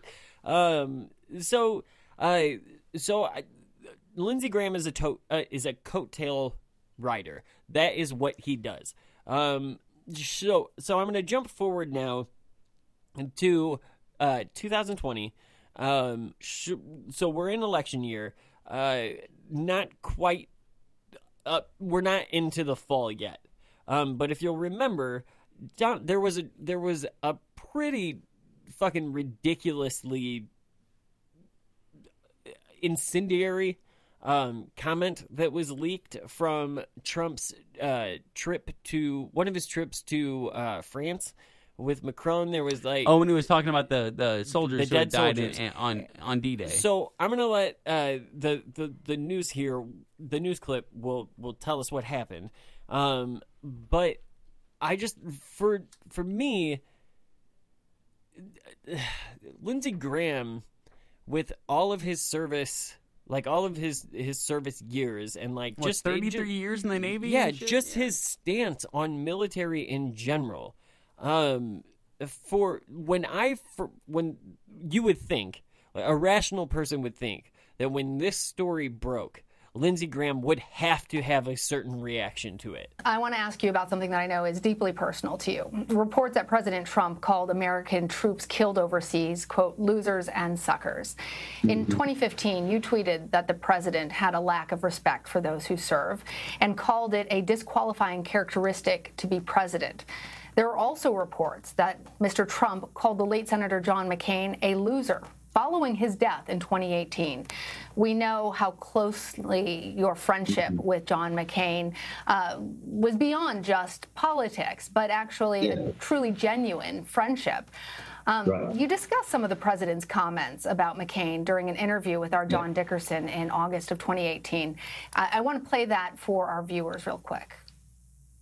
I am going to do everything I can to help President Trump, and when he's wrong, I will say so. It bothers me greatly when the president says things about John McCain. It pisses me off to no end, and I let the president know it. The way he's handled uh, the, the passing of John is just was disturbing. We finally got it right. I am not going to give up on the idea of working with this president. The best way I can honor John McCain is help my country. What could the president learn from John McCain? What I would tell the president. You've got a lot of people you think are treating you unfairly. Fight back. But you're going to have to be a big man in a big office.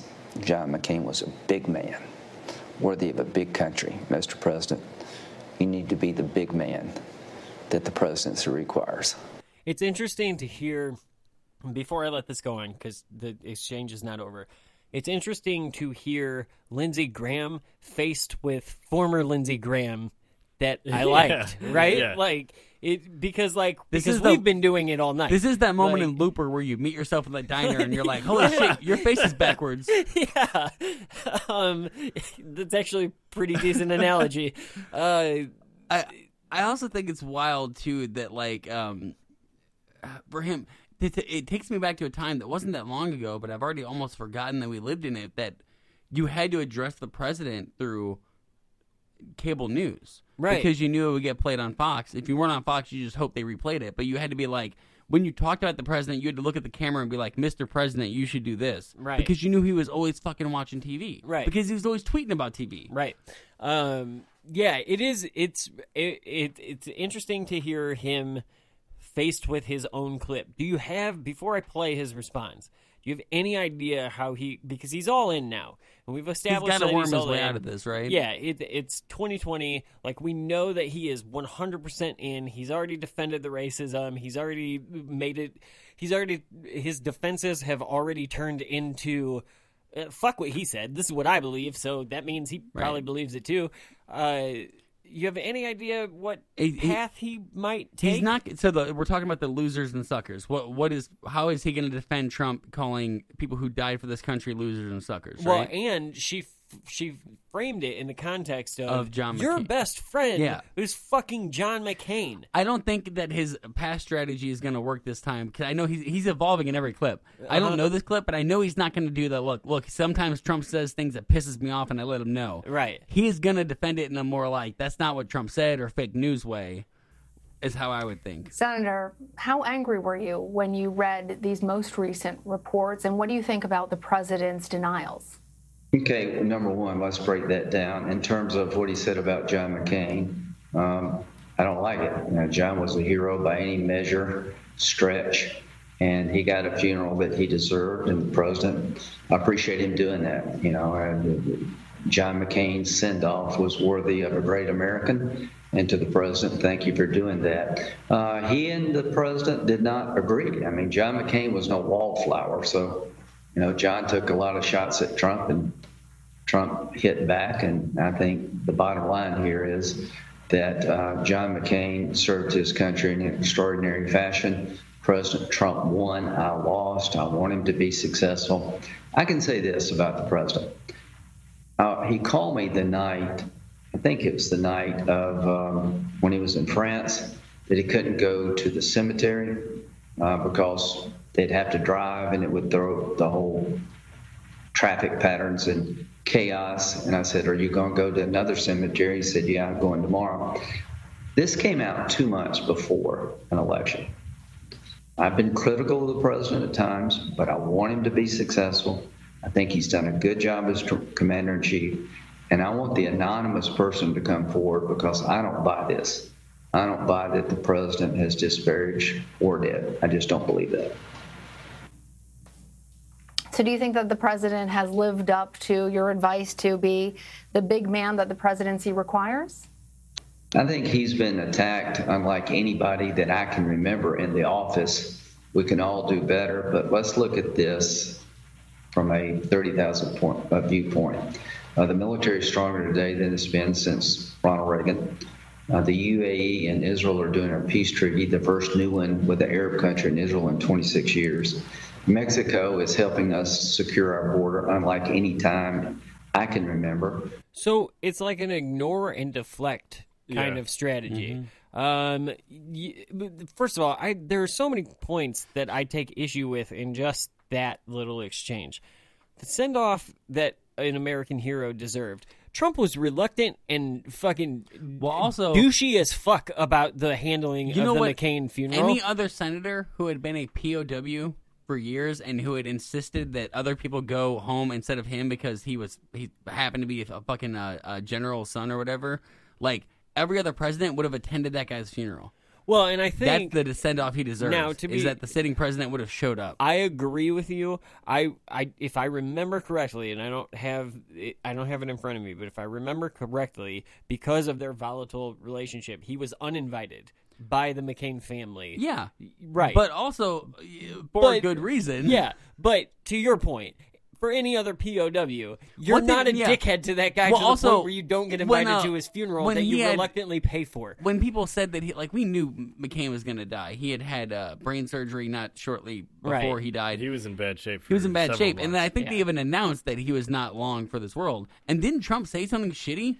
Yeah. Yeah. Oh, yeah. Yeah. Yep. So like, of course he's gonna uninvite you. That's the final fu you're gonna get. Yeah. That's the, the the thumbs down. The last time he's gonna get to do that to you. I just think so. So that whole point to me when when he said it, I was just like, dude, do you remember the McCain shit? Like that did not go down well. That was not Yeah. the send off that he deserved by any means. Like as a guy who didn't fucking who voted against him. That's just Yeah. that's Like, just his I'm- deflection, so that way he can stay in Trump's good graces. yeah, he did deflect and he did the thing I said, which was just like, I don't even believe this is true. Fake yeah. news. Yeah. The other thing that was that st- stuck that stuck out to me in that is what does Trump have on Lindsey Graham? Where Lindsey Graham is like Trump called me that night. Right. I don't believe that for a fucking second. And like, I don't know if you guys He's got a picture of him wearing a tutu. Or I something read like so that. many. I read so many articles over the four years of Trump's presidency of people asking that exact question of like, is there blackmail mail material? Yeah. What makes sense with how radical a shift? Yeah. And I didn't got, quite get it at the time because I didn't remember Lindsey Graham as well. I didn't pay as much attention Right. to him uh, post or pre-Trump as I did other senators. He's always been a very quiet-spoken. He was always attached to McCain. Right. So I, he was kind of flew under my radar for a long time. But like, it is shocking to hear the clips back to back to back to be like, oh, there was a radical shift. Oh, Like yeah. he got suddenly hit in the head, and just like, yeah, he's never been, never been the same. He's since never been the same ever since Trump tweeted his fucking phone number. Like he Right, never, yeah. he's never been the fucking same. He tweeted Lindsey Graham's phone. number. yeah, I yeah I cut that clip from it, but there, Oh. but I had pulled that originally. Because Uh, he'll do something like that again. That, yeah. That's why Lindsey just plays ball. Lindsey Lindsey had to change his phone number and shit. Like that was during the the primaries. Uh, He's like, man, if I do it again, he's gonna give my address out. yeah, um, yeah, just just really weird. Okay, so we're gonna jump forward now. We were a couple of months before the the election. Now we're gonna go up to just after the election. Um, we all remember we've documented it several times already how how the election played out. Um, any ideas where uh, Lindsey Graham went after the election? What was his argument? What was his Mm. stance? I think he went with it was a it was a stolen election. Oh, I think that you might be right. That was kind of the consensus among the those GQP I didn't. guys. He didn't go with it so much as he saw everyone else going with it, and he's like, "Oh, that's what I believe Is now." that the way the wind he- is blowing? He started buying the torches for the, the witch hunt party for Right. uh, uh, Dominion. So now we, so yes, we get to after the election, and we are on the Frank. You're you're correct. We're we're on the f- voter fraud uh, bandwagon, um, and so we'll we'll get a little bit of this Lindsey Graham, who is very very different from the guy who's all. We should check the Trump administration or Trump organization for ties to Russia. Like this is not that guy. Democracy depends upon fair elections. President Trump's team is going to have a chance to make a case regarding uh, voting irregularities. They deserve a chance to make that case. I'm going to stand with President Trump. If a Democrat were doing this, it'd be cheered on. We're not going to let the media intimidate us into exploring whether or not this these contests were fairly had. What I believe is that when Stacey Abrams challenged the Georgia results, uh, the liberal media in this country praised her for standing up for democracy. That when a Republican challenges a contest, we're accused of uh, undercutting democracy. Here's the difference between the the Stacey. I'm so Real glad, evidence versus fake evidence? Yeah, I'm so glad that he did it. That he invoked her name because the there, there's a difference between making shit up from the start. Like, dude, we were talking forever about like for months, but a year before the election, that like, oh well, we see the game they're playing.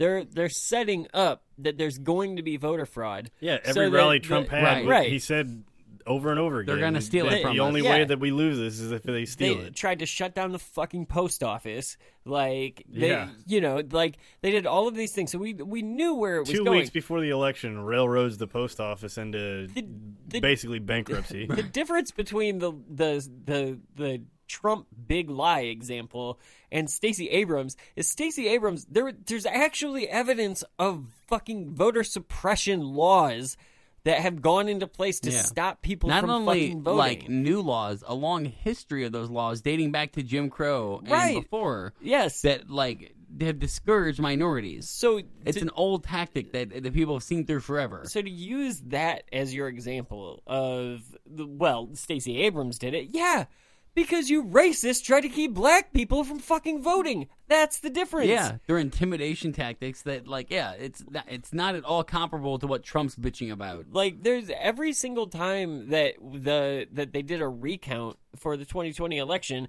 Biden got more fucking votes. Like every time Biden got more fucking votes. Like it's not Well, and there was a couple instances where they found a couple thousand votes, but it was nothing that was ever going to actually sway the election. No, but they weren't Trump votes either. They were fucking like the proportion was still the same. Like Biden was still way ahead with all of the votes that were found or that were counted late or like whatever. Like there Right. weren't instances of voter fraud in the there. In most cases, Trump's uh, legal team spent money, Right. and ended up getting Biden more votes. I remember that. Like, It, it's just ridiculous. But you do know who loves Lindsey Graham and who will let who will help him. Um, I mean, they, they help each other. Like whether Lindsey Graham wants to go on the oh the the election was stolen uh, line, or whether he wants to go on his buddy's show and um and and spit the same lie. They're they're both playing the same game. Uh, they just they and sometimes they team up on a platform, and that brings us to my so far favorite character uh, that we've had on the show. And when I say favorite, I obviously mean least fucking favorite. Incredibly low bar. yeah. Reaction. Senator Lindsey Graham won by a big margin. By the way, the polls were off in your race by uh, about 15 points as well. Not a single poll predicted uh, Yeah. Susan Collins would win, and she won by seven. Yeah, mainstream media polling is designed to suppress Republican votes. I won by 11, Susan won by 7 or 8, Mitch won by 21. It's a game they play with their polling to, depress the Republican vote. But I'm here tonight to stand with President Trump. He stood with me. He's the reason we're going to have a Senate majority. Hold my, on. my race was overwhelming. He helped Senate Republicans. We're going to pick up House seats because of the campaign that uh, President Trump won. I'm going to donate $500,000 tonight uh, to President Trump's Defense Legal Fund. I've been on your show. You raised a ton of money for me. That's Your because I want to, not because he has something on me. It makes me- Give to donaldjtrump.com so we'll have the resources to fight. The allegations of wrongdoing are, are earth-shattering. It makes the Carter warrant page application, Carter warrant, uh, Carter page warrant application look on the up and up. Everybody know what he's so talking about. uh, Senate Republicans are going to be briefed by the Trump campaign Saturday, and every Senate Republican and House Republican needs to get on television and tell this story. What he's talking about, I believe, with the uh, the Carter, he, what he he misspoke. He meant Carter Page, Yeah. who was he Carter Page warrant is what he meant when. Uh, the Carter Page was a uh, like a advisor within the Trump organization, and he was accused of uh, ties to the Russian investigation. And it later turned out that like there was not really anything there. Um, that that they could do anything with. Apparently, I don't know. I don't remember the whole Mueller report. It's sitting Yeah. over there if anybody wants to look through it. Not the audience, the th- the two of you. Pause. We'll get hit pause. Yeah, uh, but first of all, uh, something that I especially I kept this one in, but there were so many fucking times that I pulled a clip of, or that I didn't use a clip of uh, Lindsey Graham on Sean Hannity's show because every time he goes on Sean Hannity's show, he fucking pimps somebody's website to donate to. Every fucking time. like that is his whole thing, and I'm just like, dude, Are you, you- just, is- you guys are just He knows fucking his target grifters, market. man. And at the end of the day, he's just doing it to what are mostly demographically old people. Is he that much different than a Nigerian prince? no, at, ex- at this point, right? No, um, e- except that he, I think that he probably affects more people because there are people. Oh, I think his grift is way more effective than the Nigerian prince Yeah, scam. I But think- you know, they're- have the same end goal of I- milking old people out of retirement. His retirement English is a lot better. yeah, that's true. That's true. Um, you know, And, you know, well, like oh, some old people don't use email; they all watch Fox, man. Yeah. Yeah, that's true. Um, yeah, I don't know. I just for when he says that the allegations are earth shattering, all I hear is like release the kraken. like that, your allegations are just that. They're just you saying some shit. Like anybody can make fucking allegations. Anybody can. And like and that's what Republicans were saying to liberals during the Ukraine investigation, during the Rus- Russian investigation. The difference is those 458 pages right there. Uh, there is shit there. Like the the voter fraud shit is just Reddit allegations. It's just crackpot. QAnon. Yeah. Or the espousing- Giuliani bringing that blonde woman on, who even when he tried to quiet her, shushed him, being like, "No, I will talk about the what I Yeah. saw." And it turned out she was a temp for one day These at a fucking voting. fucking Oh, that crackpot, crazy woman. Yeah, I- I crackpot remember lawyers and yeah. Uh, just just ridiculous. It was people who, if they like, and some of them probably legitimately thought they had witnessed something, but it was because they weren't understanding what they were seeing, Right. Because they weren't in the know and they had no, you know, because they're not educated fucking people. That They was probably- one. That was one heck of a Karen though that you mentioned. Oh, Yeah. holy shit! Was A she Karen. was she on racist Ambien? She's while she actually, was I don't know, I don't fucking- remember Possibly. her name, but she's actually announced she's running for some seat, Oh, boy. local Oh, seat. good. Yeah, so we, She she might maybe, win. She She, may probably will become a future episode topic, like uh, old uh, Soil and Green. Yeah, yeah. Uh, Jesus, She goes from the minors to the pros. It's apparently a real easy barrier to climb these that's the days. that's the thing that sucks about the era that we're in too. If she is running, she probably like I'm not saying she probably will win, but she definitely could win if we have people like Lauren Boebert and Marjorie Taylor Greene and Matt Gaetz in fucking Congress. Yeah. Like, there's no reason that she couldn't win. America's stupid. like, How- let me bring us now to uh, the insurrection happens. The, the we we've moved past all of the the recounts and all of the lawsuits have been thrown out. The Supreme Court said fuck off. Uh, now we are at the the January sixth. We it is the, the, the first of all his uh, prediction of the Senate has now been crushed. yeah, because, now that we had the Georgia runoff Right. and, and uh, so the following Warnoff and whoever. Right. So the following day, obviously, we have the um, the certification vote. We understand what happened. We've talked about it several times with the with the riots at the Capitol. On when I think it's important to play this clip because there because there is an opportunity. Lindsey Graham had an opportunity in early this year in 2021 to go back. To he had an opportunity to break. If Trump had anything on him, if he was just kissing ass just to ride the coattails, he had an opportunity to break with him at the Capitol riots. And it seemed when they came back in from the madness of that day to finish the vote in the House and Senate chambers that night that there was a possibility that he was going to make that break. And you can hear it in his voice with this clip that he that he is struggling internally with how do I play this? I remember watching this live that night as Yeah. it unfolded. And this I- is the moment where I was like, I don't know what to make of what he, what is must be going through his fucking mind. Right, because it's because it does seem it it does seem it's very impassioned. It does seem legit. Um, but I think it's very important to document this opportunity that he had uh, the, the, to, to, to fucking break away and go be the Lindsey Graham that we didn't hate at the start of this episode. So it's not going to do any good. It's going to delay, and it gives credibility to a dark chapter of our history. That's why I'm not with you. But I will fight to my death for you. You're able to object. You're not doing anything wrong. Other people have objected. I just think it's a uniquely bad idea to delay this election. Uh, Trump and I We've had a hell of a journey. I hate it being this way. Oh my God, I hate it. From my point of view, he's been a consequential president. But today, first thing you'll see. All I can say is uh, count me out. Enough is enough. I've tried to be helpful. But when the Wisconsin Supreme Court ruled four to three that they didn't violate the Supreme, uh, the Constitution of Wisconsin, I agree with the three, but I accept the four. If Al Gore can accept five four, he's not president. I can accept Wisconsin four to three. Pennsylvania, it went to the Second Circuit. So much for all the judges being in Trump's pocket. They said, no, you're wrong. I accept the Pennsylvania Second Circuit that Trump's lawsuit wasn't, wasn't right. Georgia, they said the Secretary of State took the law in his own hands. He changed the election laws unlawfully.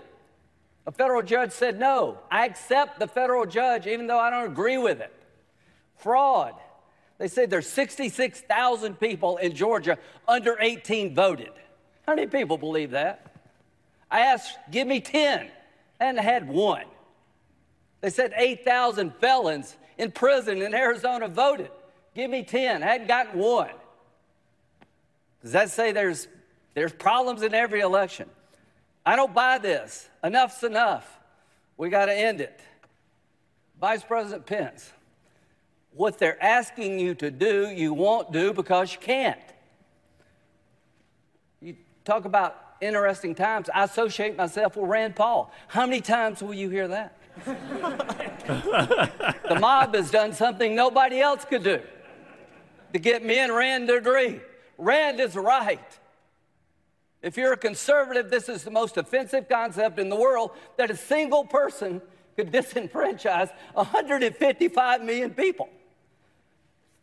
The President of the Senate shall, in the presence of the Senate and the House of Representatives, open all certificates, and the votes shall then be counted.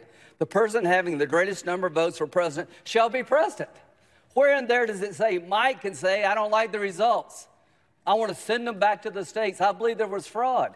To the conservatives who believe in the Constitution, now's your chance to stand up and be counted. Originalism, count me in. It means what it says. So, Mike, Mr. Vice President, just hang in there. They, they said, We can count on Mike. All of us can count on the Vice President. You're going to do the right thing, you're going to do the constitutional thing. Does that bring you the fuck back to that moment? Yeah, Like- watching that live at what must have been eleven at night, ten thirty or Yeah. something, whatever it was. Yeah, that Pure exasperation. Um, it's crazy how much that is a moment. You're right, though. That is a moment. He's on a precipice of like he is so close because he's saying so many things. He's he's being so honest when he said like, "Look, I was on their side. I asked them for fucking ten names that I could go out there and and and I would be the cheerleader. I would, you know, Yeah. and I, they don't give me anything. They don't have anything. Is what he's saying. Right. It's like they're making this shit up. Is what he's trying to soft shoe in there. Yeah, yeah, and just like oh god, and, that and then to do something, to have Mike Pence do something unconstitutional based on lies would just be completely asinine. That whole speech, though, what he's doing is he's trans- essentially trying to calm down Trump supporters. He's not talking to Democrats. Right. He's talking to the, like he's trying to say like Pence, do what you got to do, but he's also talking to the people that have supported him, but and he has sicked on other people with fake news. Yeah. and now it's coming back to bite him in the ass. I don't Yeah. feel particularly sorry. No, even no. though he always sounds like he's gonna cry, No. and more so at this point. Well, and but part of like me- he put himself. I think here. that's just his shtick. part yeah. of, well, part of me wonders like okay, because like that day was like I remember, man, that day. j- Just every time I listen to one of these clips, no matter how many times we cover somebody that was active during the insurrection, and we get back to one of these clips that that happened on that day, it fucking it, like that was Puts traumatizing for me. It's uh, national Why- PTSD. It is. Yeah. It- watching that shit, watching fucking World That- War Z happen that- at the Capitol. That day made me feel like we were no different than Venezuela. No, not I at mean, all. people ended up dying. We were watching crowds, like we were watching people uh, get beat to death. Yeah. on live TV. An yeah. extremely misled Air Force veteran lost her life because she believed all Yeah. that crap. Yeah. Um, it- it's- Rudy Giuliani flat out told But no, her to I give bet- him trial by combat, and Right, she went yeah. in there and tried to do such. Yeah. And Trump was at a s- a, rally before, being like, "Go down this street, you'll find it." Yeah. Um, Uh, hang my like I, I do believe that some psychiatrist is going to write a book not too far from now about like how this just like 9-11 this scarred the nation like everyone's going to have that Yeah. anybody who paid attention and watched it is going to be like yeah do you remember where you were honestly, this probably this probably fucked me up worse than 9/11. Um, because I, I was old enough to understand the yeah, consequences of that. Because. I was so Yeah. Well, that like- that was a foreign power attacking us. It was Right. a little Well, I think easier also- to grasp. Yeah, this was us. I would have Yeah. been like yeah. 12 or Us 13 eating ourselves. Yeah, how old were we 12 or 13 when 9-11 Like, the- happened The yeah, Yeah, so like I was I was just young enough I didn't truly understand how unique that was or how like Yeah. once in a lifetime like it was. y- for me, I was just like worried about the fabric of America unraveling and like Yeah. how am I going to raise my son in the Wild this West kind of world? Yeah, yeah, you just think like oh America goes to war, we have enemies Right. like oh they attack, you know. but like- watching this was like if America goes to war, it's going to war with itself. Right. And and I have said to both of you over the last several years, what like just because of the tension boiling and boiling between the left and the right, what do you, what do we think that in 2009 Syrians were saying? Like in their homes before Or- the civil war, like The Air, yeah, Arab you know, Spring or all- anything? All of a sudden, that shit happened, and now Syria is where it's at. Like it What's- doesn't take a, it doesn't have to take a lot to, And what's to wild make is that, that- shit happen and Yeah. just boil over. And then I feel like we, we we're we're the first generation that grew up watching other countries' civil unrest unfold through social media. You can go through Twitter and you can Right. see like people uh, posting video of you know that's how I get a lot of like how a lot of stories break Yeah. nowadays is that citizen journalists are reporting shit. Right. It's weird to see like watching January 6th. It's like oh shit that's us. That's I usually Yeah. see this detached. You know. well, in hearing through Facebook hearing or Twitter. our media people, like hearing Anderson Cooper, hearing Sean Hannity, hearing our people talk about shit in the city in the front, like talk about the shit that's going on at the buildings that they stand in front of every fucking Yeah. day.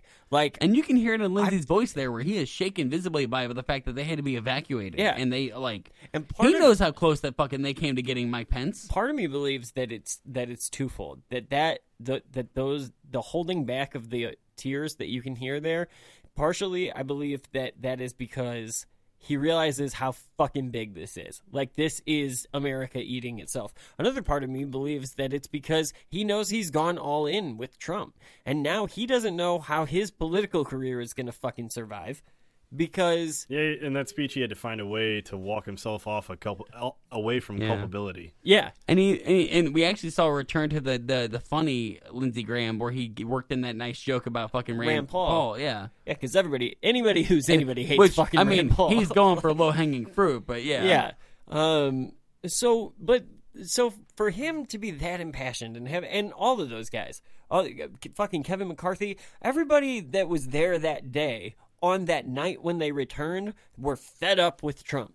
They were they were fucking done with the games. They could have fucking died earlier this afternoon. You know, unless you're Josh Hawley. unless you're Josh Hawley or fucking Ted Fist- Cruz. fist pump. Um, everybody else that was there, there was there they were ver- audibly and visibly, depending on what medium you're using, shaken by the events that unfolded earlier in the afternoon.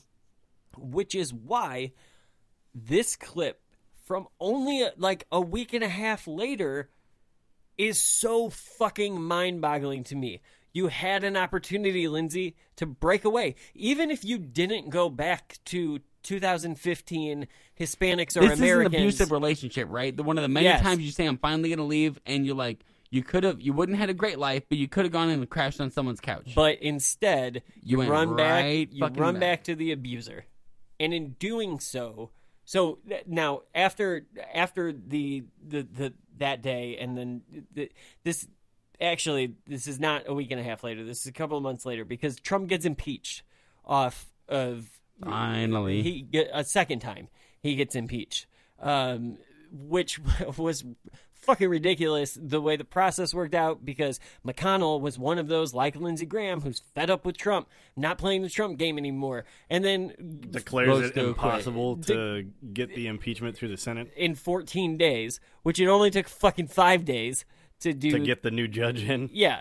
Um, and it only took. I, I'm almost positive that the the impeachment was The ten, first was it ten days? The fir- five first one, days yeah. for the for the Democrats, and then the five days for the response. Um, but what was insane was like, well, we can't do an impeachment before an election, and then the election happens, and we can't impeach a private citizen. Then, He's not like, oh, shut the fuck up. And I'm not. I'm saying election. I mean, I mean inauguration. Um, but the inauguration happens, the impeachment happens, and Lindsey Graham runs right back, as you said, Frank, to to his abusive. Uh, He knows where the votes are at right now. Yep. Today, Senator Lindsey Graham gave his take on where Trump's acquittal will lead the party. The biggest winner, I think, of this whole impeachment trial is Lara Trump. My dear friend Richard Burr, who I like and, and have been friends to a long time, just made Lara Trump almost a certain nominee for the Senate seat in North Carolina to replace him if she runs. And I'll certainly will be behind her because I think she represents the future of the Republican Party. She even live in North Carolina? Probably not, but does Josh Hawley even live in fucking Missouri? No, he doesn't. Like, Apparently, that l- rule does not apply what, anymore. it- what kind of stupid? I'm trying to grasp where Lindsey Graham's. Jim, you said mental gymnastics earlier, and like that's a perfect term because like we've heard so many things. What is is lynching bad? Lyn- no, he's right about lynching, and uh, qu- you can't have a quid pro quo if you're too stupid to have a quid pro quo. What is the uh, what is the acquittal? Of Donald Trump over the Capitol riots mean Lindsey Graham? It means Lara Trump comes out on top. What the fuck? like, what is How many dice you rolling to get that fucking all answer? you're doing? You're just like he's Ten net twenties in a row.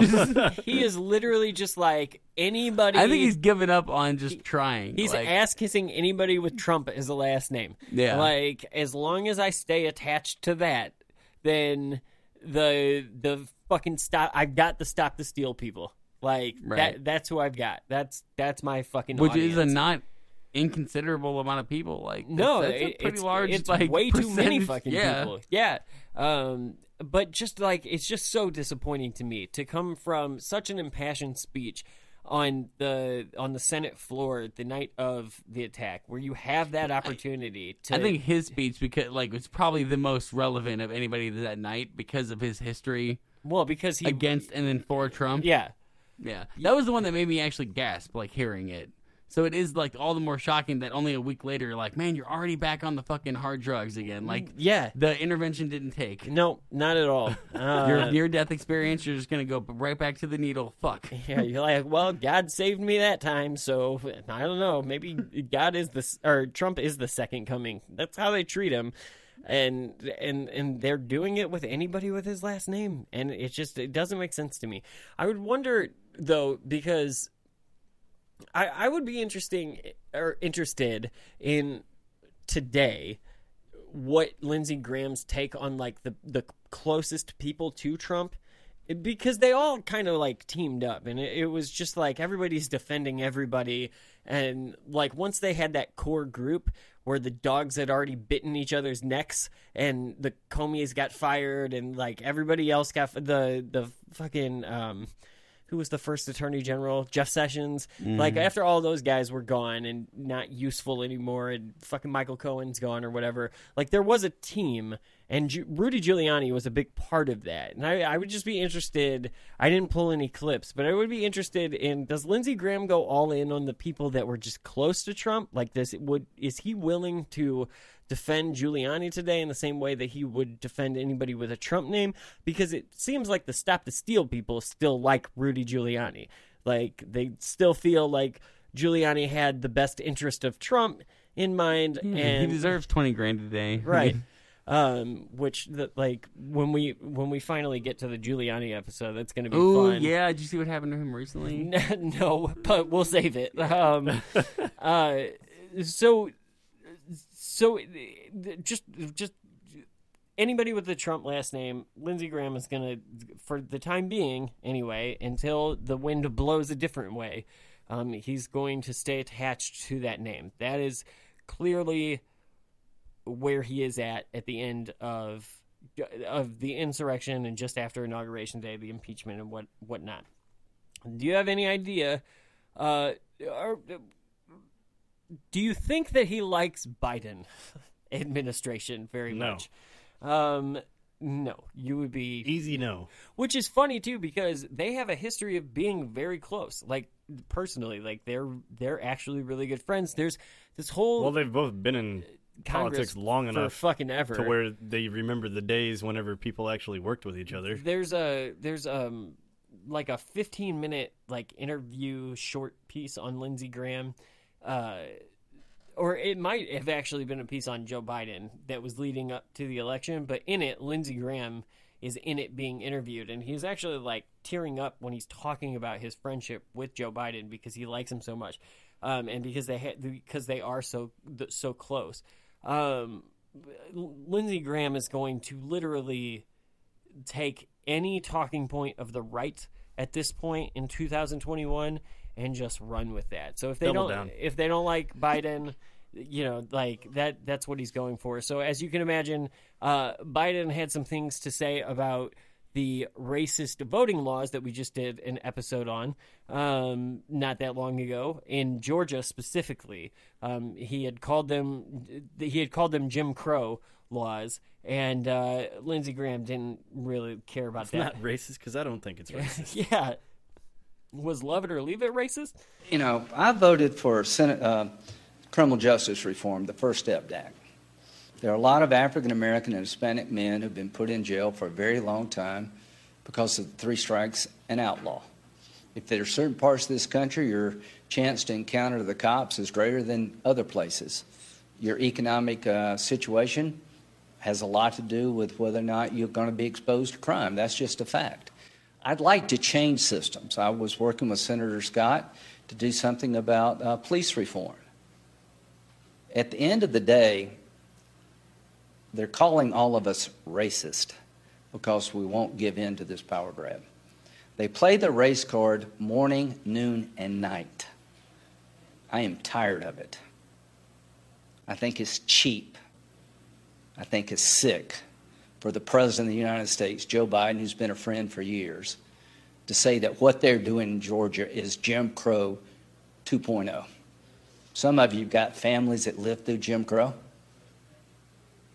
where people were beaten, deterred from voting, poll taxes, literacy tests, institutional efforts to keep black people from voting. The highest voter participation in the country in the last election. And I'm proud of that. I want every eligible voter to be able to vote, but I want you to do it in a way that we have confidence in the results. So be white is essentially what Also, he's saying. confidence in the results. Didn't your party spew a bunch of lies that undermine the confidence in the results? How dare him say we had the greatest voter turnout? Yeah, and it was no thanks to your fucking Yeah. side. like, are you kidding me? You guys tried to suppress the national vote. Like, not just fucking. We're not just talking about a Uh, you tried to specific throw out- Georgia law. I mean, you Tried guys, to uh, oppress or suppress the electoral college. And- tried and to, then literally you tried tried to throw out millions the of post votes. office. Yeah. like what the fuck? Oh my god! So gall. yeah, for him to talk and Lindsey Graham, for him to talk about uh, some of you have families that lived through of- Jim Crow. Yeah, and your grandparents were part as a- of the fucking problem, Just as a refresher, it's a bunch of ridiculous new voter laws where like you, you can't vote on a Sunday. yeah, Yeah. Like what? You Well, can't and you have can't food tell me that- water. Like they uh, basically looked at like what are these particular ways of voting that historically the turnout is predominantly black, and they got rid of them. Yeah, Yeah. yeah. So, yeah, that's, yeah, yeah, it's, it's Jim. racist. It's fucking Jim Crow, buddy. Mm-hmm. Like that's kind of how that's that's what it means. Uh, yeah, just just ridiculous. Like I mean, and, and I I believe you can prove that all these laws are like they're not voter ID laws are not catching anything that like there's not a problem with with voter fraud. There's like you can't No. find any evidence of it, so we don't need ID. We're doing fine the way we And- are. and the only reason to do IDs is because that's going to affect the poorest Americans who can't afford them, which Right. m- disproportionately are minorities. Yeah. who vote Democrat. Yeah, Yep. your your, li- your state license or your state ID isn't free. No, and it's No. a pain in the ass to get to the DMV in the first place. and that's that's always been my argument with voter ID. For people who are super 100% on board, we, you have to have an ID to drive. First of all, get your fucking COVID card then. Also, a lot of people don't drive. A lot of people, especially in the city, rely on public mm-hmm. transportation, which does not require a fucking ID to get on the bus. Here's here's here's the thing. if the government is mandated to provide us with IDs, fine. You Yeah. fucking pay for it. You make sure that I get it. If there's a website where you can upload your own picture, you get to choose your photo. But what they do Well, is you, even you if know they what's unique to every individual that gets a voter card, like not an ID card, but the voter card that you have to go and get scanned, and like if you Yeah. don't have your license on you, you take that card that gets mailed to you, and you know how they mail that to you with your fucking social security number, Right. Right. Yeah. Which is Um, why there's Which not everybody gets one, Yeah. unique to you. Yes. Yes. Which is why this already isn't a problem. Like we've No. spent years refining the way we vote to make sure there's Plus, not an issue with there, this shit. There are even states that will make that argument that like, well, our IDs are free. Yeah, but the but then what those states do to to still get a you can make your IDs free, okay? But if the process is like eight steps long and I have to go to this website and I have to fill out this form and upload this and mail this in and get this back and then get a notary and like you know that people who especially poverty stricken people who, who don't working have more, time yeah, especially who- they're working multiple multiple jobs. They don't have fucking daycare. don't have the afford. means to get to a notary public like Yeah, or even know how to find one. Like that's fucking, fucking ridiculous yeah. Well, like and it's- then it's there you go. If, if your ID is free, but you have to have it notarized, notar- notaries are not free. no, and they're hard to track down. They're not like fucking. They're like, do you like? No, have you, either met have one? to you either have to know somebody. It, it's like uh, when you want to get married, you you have, you have to find somebody that's either a priest or they they got They- ordained online Li- somehow. yeah, yeah, right. So like notaries, you can either be a notary because you took a, uh, got a certificate online, or they're usually working at like FedEx, I think, has one. well, like like the one that I know about for sure is that the it's not the courthouse; it's right across from the courthouse in St. Charles, whatever that building is. The yeah, I know, but but the, the, the ultimate- county clerk's office. The ultimate thing is this is the same Lindsey Graham who just a clip ago said that the, there was no voter fraud. Like where our party's freaking out over nothing. I asked for ten names, they couldn't give me one. I asked Right. for ten names, they couldn't give me one. And now he's sitting there saying we need these laws to protect us. Yeah. From what? What do we protect? from the like, voter fraud that you didn't find. Yeah, Right. exactly. Like and like the the the real answer is like the reason that you're being called racist because you support racist laws. If you don't want to be called racist, stop being a fucking racist. Yeah. I, it- like The people, you know, the people who supported Jim Crow laws at the same time were being like, "Quit calling us racist. Racist for the people who fought for the South, who fought for the Confederacy. We're just fighting for secure elections. They just happen to make sure that we win, and black people can't vote." Lindsey- in, in 80 years, we're gonna look at these people the exact same way.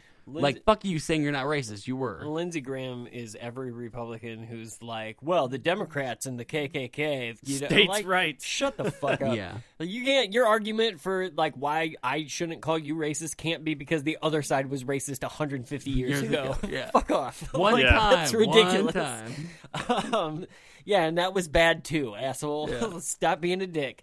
Uh, yeah. So as I said, uh, we'll we'll go on into February of 2021. Not a fan of Biden. So you see trillions and trillions in reckless My favorite spending. guy. It's not for infrastructure and it's not for emergency relief. You see amnesty, open borders, and, and abusive cages Biden is building. Then you see appeasement. You see aggression now by China and Russia, and appeasement towards the Iranian mullahs, and now pulling out of Afghanistan. What's your overall feeling about Right. uh, where we're headed? Uh, Joe Biden's become an incredibly destabilizing American president. Uh, he took a border that he- was uh, pretty calm and turned it into chaos. Uh, the Mid East had been transformed He's on trying Trump's to watch, where the Arabs were working now. with the Israelis not and had Iran in a box. He's taken Iran and let them out of the box. They're talking about enriching uranium at 60% now, which is a direct threat to the existence of the state of Israel. Uh, the Russians are challenging him in the Ukraine, and now he is withdrawing forces in Afghanistan against sound military advice. To all of you who are listening, you remember where you're at on September 11th, 2001. Our military told President Biden that if you withdraw all of our forces, Al Qaeda and ISIS will come roaring back. Um, Afghanistan would disintegrate into civil war, and we can avoid all of that by having three to 5,000 American forces making sure that ISIS and Al Qaeda never come back to hurt us. He rejected that advice. Afghanistan is going to deteriorate pretty rapidly. Al Qaeda and ISIS are going to come back. He's paving the way for another 9/11. Look me in I the think face and Joe tell me that Biden another 9/11 foreign can policy happen has been exactly as completely did. incompetent and destabilizing. TSA. What he's done with the Iranians is a threat to everything we've accomplished in the Mid East. I just hope and pray that I'm wrong. I can almost guarantee that you're mostly wrong. Uh, You've been Lindsey. mostly wrong your entire life, unless you're. I mean, Yeah. depends on the coattails you're riding, I guess. It, like the the- saying it- saying that Iraq and Afghanistan are going to like devolve into civil war and destabilize. Like, yeah, that's kind of what they do. That's what they do. That's kind of their their shtick. Also, like he made it seem like, Like- Trump, like he left this utopia in the Middle East that everyone's trampling on. Like, Well, Morocco I- and Israel were Our- in good well, terms, so oh, that yeah, so oh, that's good. Our democratic puppet states in Iraq and Afghanistan have failed miserably. Multiple So times. they're- yeah. they're- like since we've been there, Like- they've failed multiple times. It, it's you're not going to change these places. No, you're not going to. I just am shocked. It's at it's how- such American arrogance to think that we could. I'm I'm shocked to hear how similar that clip is to the shit that he was saying about Trump in the 2015 shit. Like, Yeah. oh, he's desta- like his his policy on the in the Middle East is destabilizing, pulling out of Afghan. Like he used this. He basically re- he did what Melania did, and he only he plagiarized Oh, himself, yes. and he fucking took his old speech. It's not crossed- plagiarism. Yeah, crossed out Trump's Yeah. name, inserted Biden's name, and just ran with it. The other thing that I forgot, but I'm glad that we got Sean Hannity back on the show. I as soon as it started, the I. I fucking love. I forgot how fun it is for me to listen to him ask a question by giving all of the answers that he wants in the question. He's like, "Well, the world's gone to shit, and the border is crazy, and Israel and Iran suck. What do you think about Biden?" like, I'm probably going to agree with you, Sean. This is what your audience thinks. um, so. I only have a couple of more. I only have uh, a few more. It looks like three more clips, um, and they they're all pretty recent. Biden gave a gave his uh, joint address to Congress, and Republicans not super big fans of it. Um, I have a couple of more couple more clips from the Sean Hannity show. Um, if you will remember, after Biden gave his his speech and his his plans for how we're going to move forward and what is what his policies were going to be or what he would like to do his vision um, tim scott was the republican senator he is a senator right yeah he's a Yeah. senator of he's the other south carolinian south yeah. carolinian uh, senator Tim Scott offered the response to uh, Biden's speech. And so we'll start off with Sean Hannity is going to play a clip here from Tim Scott's speech, and then he's he's got Lindsey Graham back on his show um, to talk to him about it. So that's when when you when we start off hearing Tim Scott, that this is At the start of the program, a star was born tonight. His name, Senator Tim Scott from the great state of South Carolina. Take a look. Our best future will not come from Washington schemes or socialist dreams. It will come from you, the American people. Black, Hispanic, white, and Asian, Republican and Democrat, brave police officers in black neighborhoods. We are not adversaries. What's the context? We are family. It doesn't matter for Sean Hannity's audience. He's not worried about the context. Well, you just he just need told the guy he- saying some words He just no context. All he really needed was socialist schemes and like whatever. Yeah. he needed the rhyme in there. Like that's that's what he. he Dr. pulled. Seuss, baby. He also needed he also needed one black guy, a GOP, uh, the only black GOP senator. Uh, to get up there and say America's not racist because that's what it was that was also said in the show. It's the equivalent of them having a black friend. Yeah, It- it yeah, is. yeah, exactly. it, it- it is like, uh, and uh, like to the GOP, Tim Scott is token from fucking South Park. Like I, I am, I would not be shocked if in the commercial break, Sean Hannity was like, "So you can play bass, right? Like, you, you, no, I'm telling you, you can play bass, right? Um, it- the- the- fuck Tim Scott. I, I don't like Tim Scott at all because I think that he is, to me, Tim Scott is the same Um, he's the he's the co- congressional version of Candace Owens. Like he he He's that bad? Oh yeah. Like I mean Ouch. he's no well he's not no. Candace Owens is worse, but Tim Scott rides the line. Like whatever Trump said, he just found an excuse for it. Tim Tim Scott was asked about the lynching comment too, and didn't really offer oh, much Oh, he's of been a better. that long? Yeah, I he didn't- He didn't offer much of a Never even heard of him until this clip. response um, than Lindsey Graham did. So something that I cut out of this next clip in Lindsey Graham's response is the fucking two and a half minutes of Lindsey Graham being like, "All right, so they're gonna call him an Uncle Tom." We're gonna need to donate to him. Here's his website. Donate a bunch of money. Like he fucking went on forever. It's like, dude, every time you come on Sean Hannity's show, you just pitch some fucking bullshit grift to to fucking donate to. So I cut that out. Um, but here is is uh, Lindsey Graham's take on the uh, on the speech that Tim Scott responded to. Tim, you made your state proud. You made conservatism proud. Tim explained to the American people with a smile on his face that there's an alternative to Biden's America. Joe Biden scared the hell out of me tonight. He looked weak as commander in chief, and he embraced socialism. I love that that Lindsey Graham is going to go to the sh- socialism line, and I, I don't know if I've said this on this on this show before, but as a liberal, let me tell you that fucking Joe Biden is Republican light. Like he's Yeah. not. He is far from a socialist. He is not a fucking progressive. He's progressive. the crystal light version of Republicanism. Yeah, one hundred percent. Like watered down Kool Aid, no fucking sugar. Like that. It's it's just progressive. Sprinkle in some Democratic policy, and you got Joe Biden. Progressives had are not super thrilled that this was the option that we had uh, to to to to go with. But I mean, fuck, is Joe Biden or fascism, right? Like this is what we have to do in this election, whether you're progressive or not. I would say that I lean more towards progressivism as time goes on, um, but. I but for for everybody, I think there are a lot of Democrats too, just like strictly the true blue Democrats that are like, "Ah, fuck, there we we could have had Buttigieg though. Like th- there were better options. We could have Sanders. Yeah, right. Like, like For the second time. Yeah. yeah. Um, Almost had it. So I've got so I've got one more clip left. Uh, this is still in the same exchange with Sean Hannity.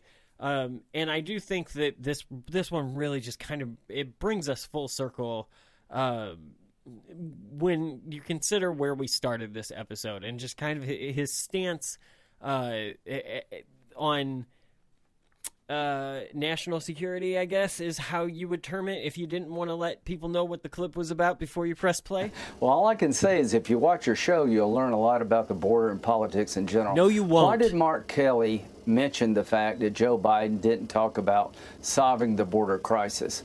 Because Joe Biden is the crisis. The root cause of our the run on the border is not the Northern Triangle countries. They're no better, no worse than they were when Trump. Uh, they're better, I think, because of Trump. The bottom line is Joe Biden instituted catch and release. If you come to America, you get released in the country. You never show up to your court date. If you're under 16, you stay here. Word is out all over Central America that Joe Biden is going back to catch and release.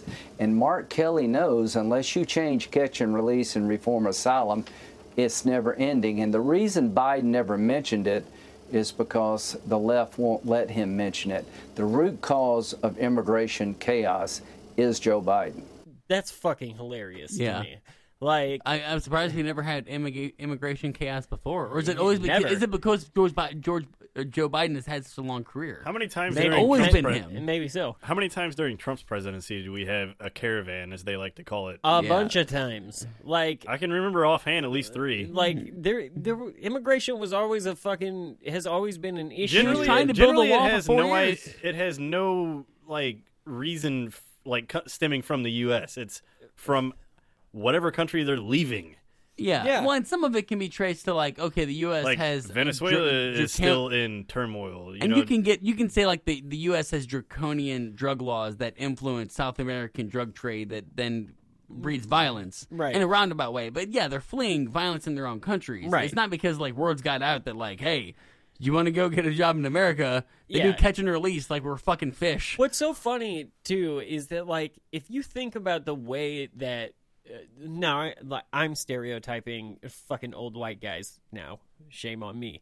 Um, but old Southern white guys Had they not suffered enough, right? But if you think about the way that people like Lindsey Graham think of uh, of immigrants in general, brown immigrants in general. Uh, like third world countries, no fucking Wi-Fi, no cell phones, tattered clothes. How is the word getting out at all in your racist mind? Yeah. Like, who the fuck is getting pinged on their goddamn phone and be like, "Oh shit, the Joe fucking Biden's policies Right. catch and release." regime change. Everybody fucking pack your shit." Like, that is not what the fuck is happening. Um, I, I barely know. Like I have access to all of this, and I barely know what's going on in Europe. in the same way, that's not happening in the same way that your fucking pretend wall that you started building for the last five years kept anybody out. It didn't. all quarter of a mile of it. Yeah, it fucking didn't do anything. Uh, so for him, to, We would have just we would have had better luck giving that money we used on the border wall directly to the people and just asking them not to come to America. yeah. they they probably would have solved more problems. it- it- it Yeah, because who wants to uproot your family and move thousands of miles to a new country where they don't speak your language? right. we could have just bribed them into being Where- other people's problems. Where they're shitty to you. Half the population Yeah. fucking doesn't want you here. Like, Man, actually, that's not a bad idea. up. Like, why don't we just take all the money we're spending on the wall and stuff and just buy people plane tickets? Be like, where do you want to go in the world? Anywhere but here. Like, for some reason, we're assholes, but like, yeah, that's fucked up. Or you know, in, instead of That's how Brexit's happen. in, like, instead of funneling all foreign aid over to your favorite Middle Eastern problem country, how about send a little foreign aid south? yeah. Uh, and I, Lindsey even said that like Mexico was working with us to solve the problem with Trump. He, he said that a couple close back, and I was like, no, they no, not any more so than they've worked with Clinton or but they Bush. stopped as soon as Biden. Obama. As soon as Biden got inaugurated, they're like, "Fuck that." Yeah, let's let's not even pretend like that's actually going to work either. A lot of the problem with South American countries is the oligarchies that have caused Right. absolute turmoil. That's the yeah, reason or or are you leaving. have fucking mobs that get influence over local politicians, or just you know threaten, and yeah, it's Yeah. a shit show. Yeah, do you, do you have a cartel in your backyard beheading your neighbor? You probably don't want to stay there. Yeah. Biden's fault. Yeah. Um. All right. So that's that's all I've got on my on my run through of Lindsey Graham. What do you where do you guys want to put him? Uh, as far as We we almost need a like sycophant because he is such a fucking uh, 180 degree turning little bitch. Yeah. like, I don't know how else to describe it. I don't know if we uh, like. I don't know. There, there's a few of them I think he could fit into. Um, I think he, he he's a very solid traitor because he his coat is definitely two different colors. yeah, yeah. That might be that might be the best one because I think he that he could also get off the fascism. Yeah, because Like, he they- as soon as as as soon as the wind blew blew the wrong way, What's- but- he was like, nope, not a fascist anymore. Yeah. And even treasonous because he's when the moment he saw people actually overthrowing, like there was some moment of regret, but then he of course doubled back on it. So I Right. keep like I kind of want to throw him in that bandwagon, but Yeah. I, As soon as that, He as soon as he saw that it sure. could affect his life directly, he was like, no, I don't like this anymore. right, yeah, Yeah. there's something very cowardice about that. So traitor, you want to go with traitor, or you we go? Will we step up to treasonous? I would say treasonous because he didn't stick to his January 9th. If he had stuck to what he said on January 9th, I would say he's just a traitor. Yeah, But the fact that he went back on that, like like immediately. immediately, is like, Lara yeah, you Trump. are you are a treasonous. You don't give a shit about this country. Full Benedict Arnold. Somebody said treasonous. I mean, yeah, I guess why not? um, all right. Uh, so that that settles that. Then I'm I'm happy with calling him a treasonous because he because I, I agree. Like the the dude. It's so disappointing, and like the first half of the episode was so fun, and I was just like, man, I really like Lindsey Graham more than I thought I was going to in those early clips. I knew I was going to progressively dislike him. Oh though. yeah, like I knew, I knew too. Yeah, but I also didn't realize I would like him as much or find him as funny or as quick witted Right. as I did earlier. He like when you had some good wit moments. and you had some spark of life to you. Yeah. When McCain was your mentor. right. Yeah, And then you, it's like then- that. It's man, it's like a, uh, it's either a Greek Odyssey or like a Jedi story of getting seduced by the dark side. Yeah, he's a fucking he's a leech, and like he's leeching off the wrong power source right now. It's like it just I don't know. It, it's it's a shame for him and for us, like as a as a country who should yeah, he, be he would have he would have been a pretty solid Republican if he would have stayed in the same boat that he was in in 2015. Yeah, if he had been like there is some alternate reality where Trump didn't run, where he is possibly president or at least running or VP or Yeah, if you something. believe- I could if you see believe in the multiverse. Yeah. I could see him Find me like that string of comic books because that's the one I want to live in. Yeah. Um, yeah, I don't know. Going our Kickstarter. We're gonna start that very soon. right. So that'll bring us to the end of another episode. Uh, we will be back.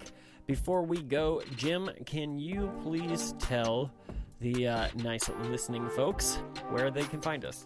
Yeah, we have a Facebook page. You can be found on Twitter at Real Un-American, and also our personal accounts are at Un-American B, at Fevered Heart, and at American Actual J. Awesome. Thank you very much, Jim. And Franklin, can you please tell the listeners how they can support the show if they choose to do so?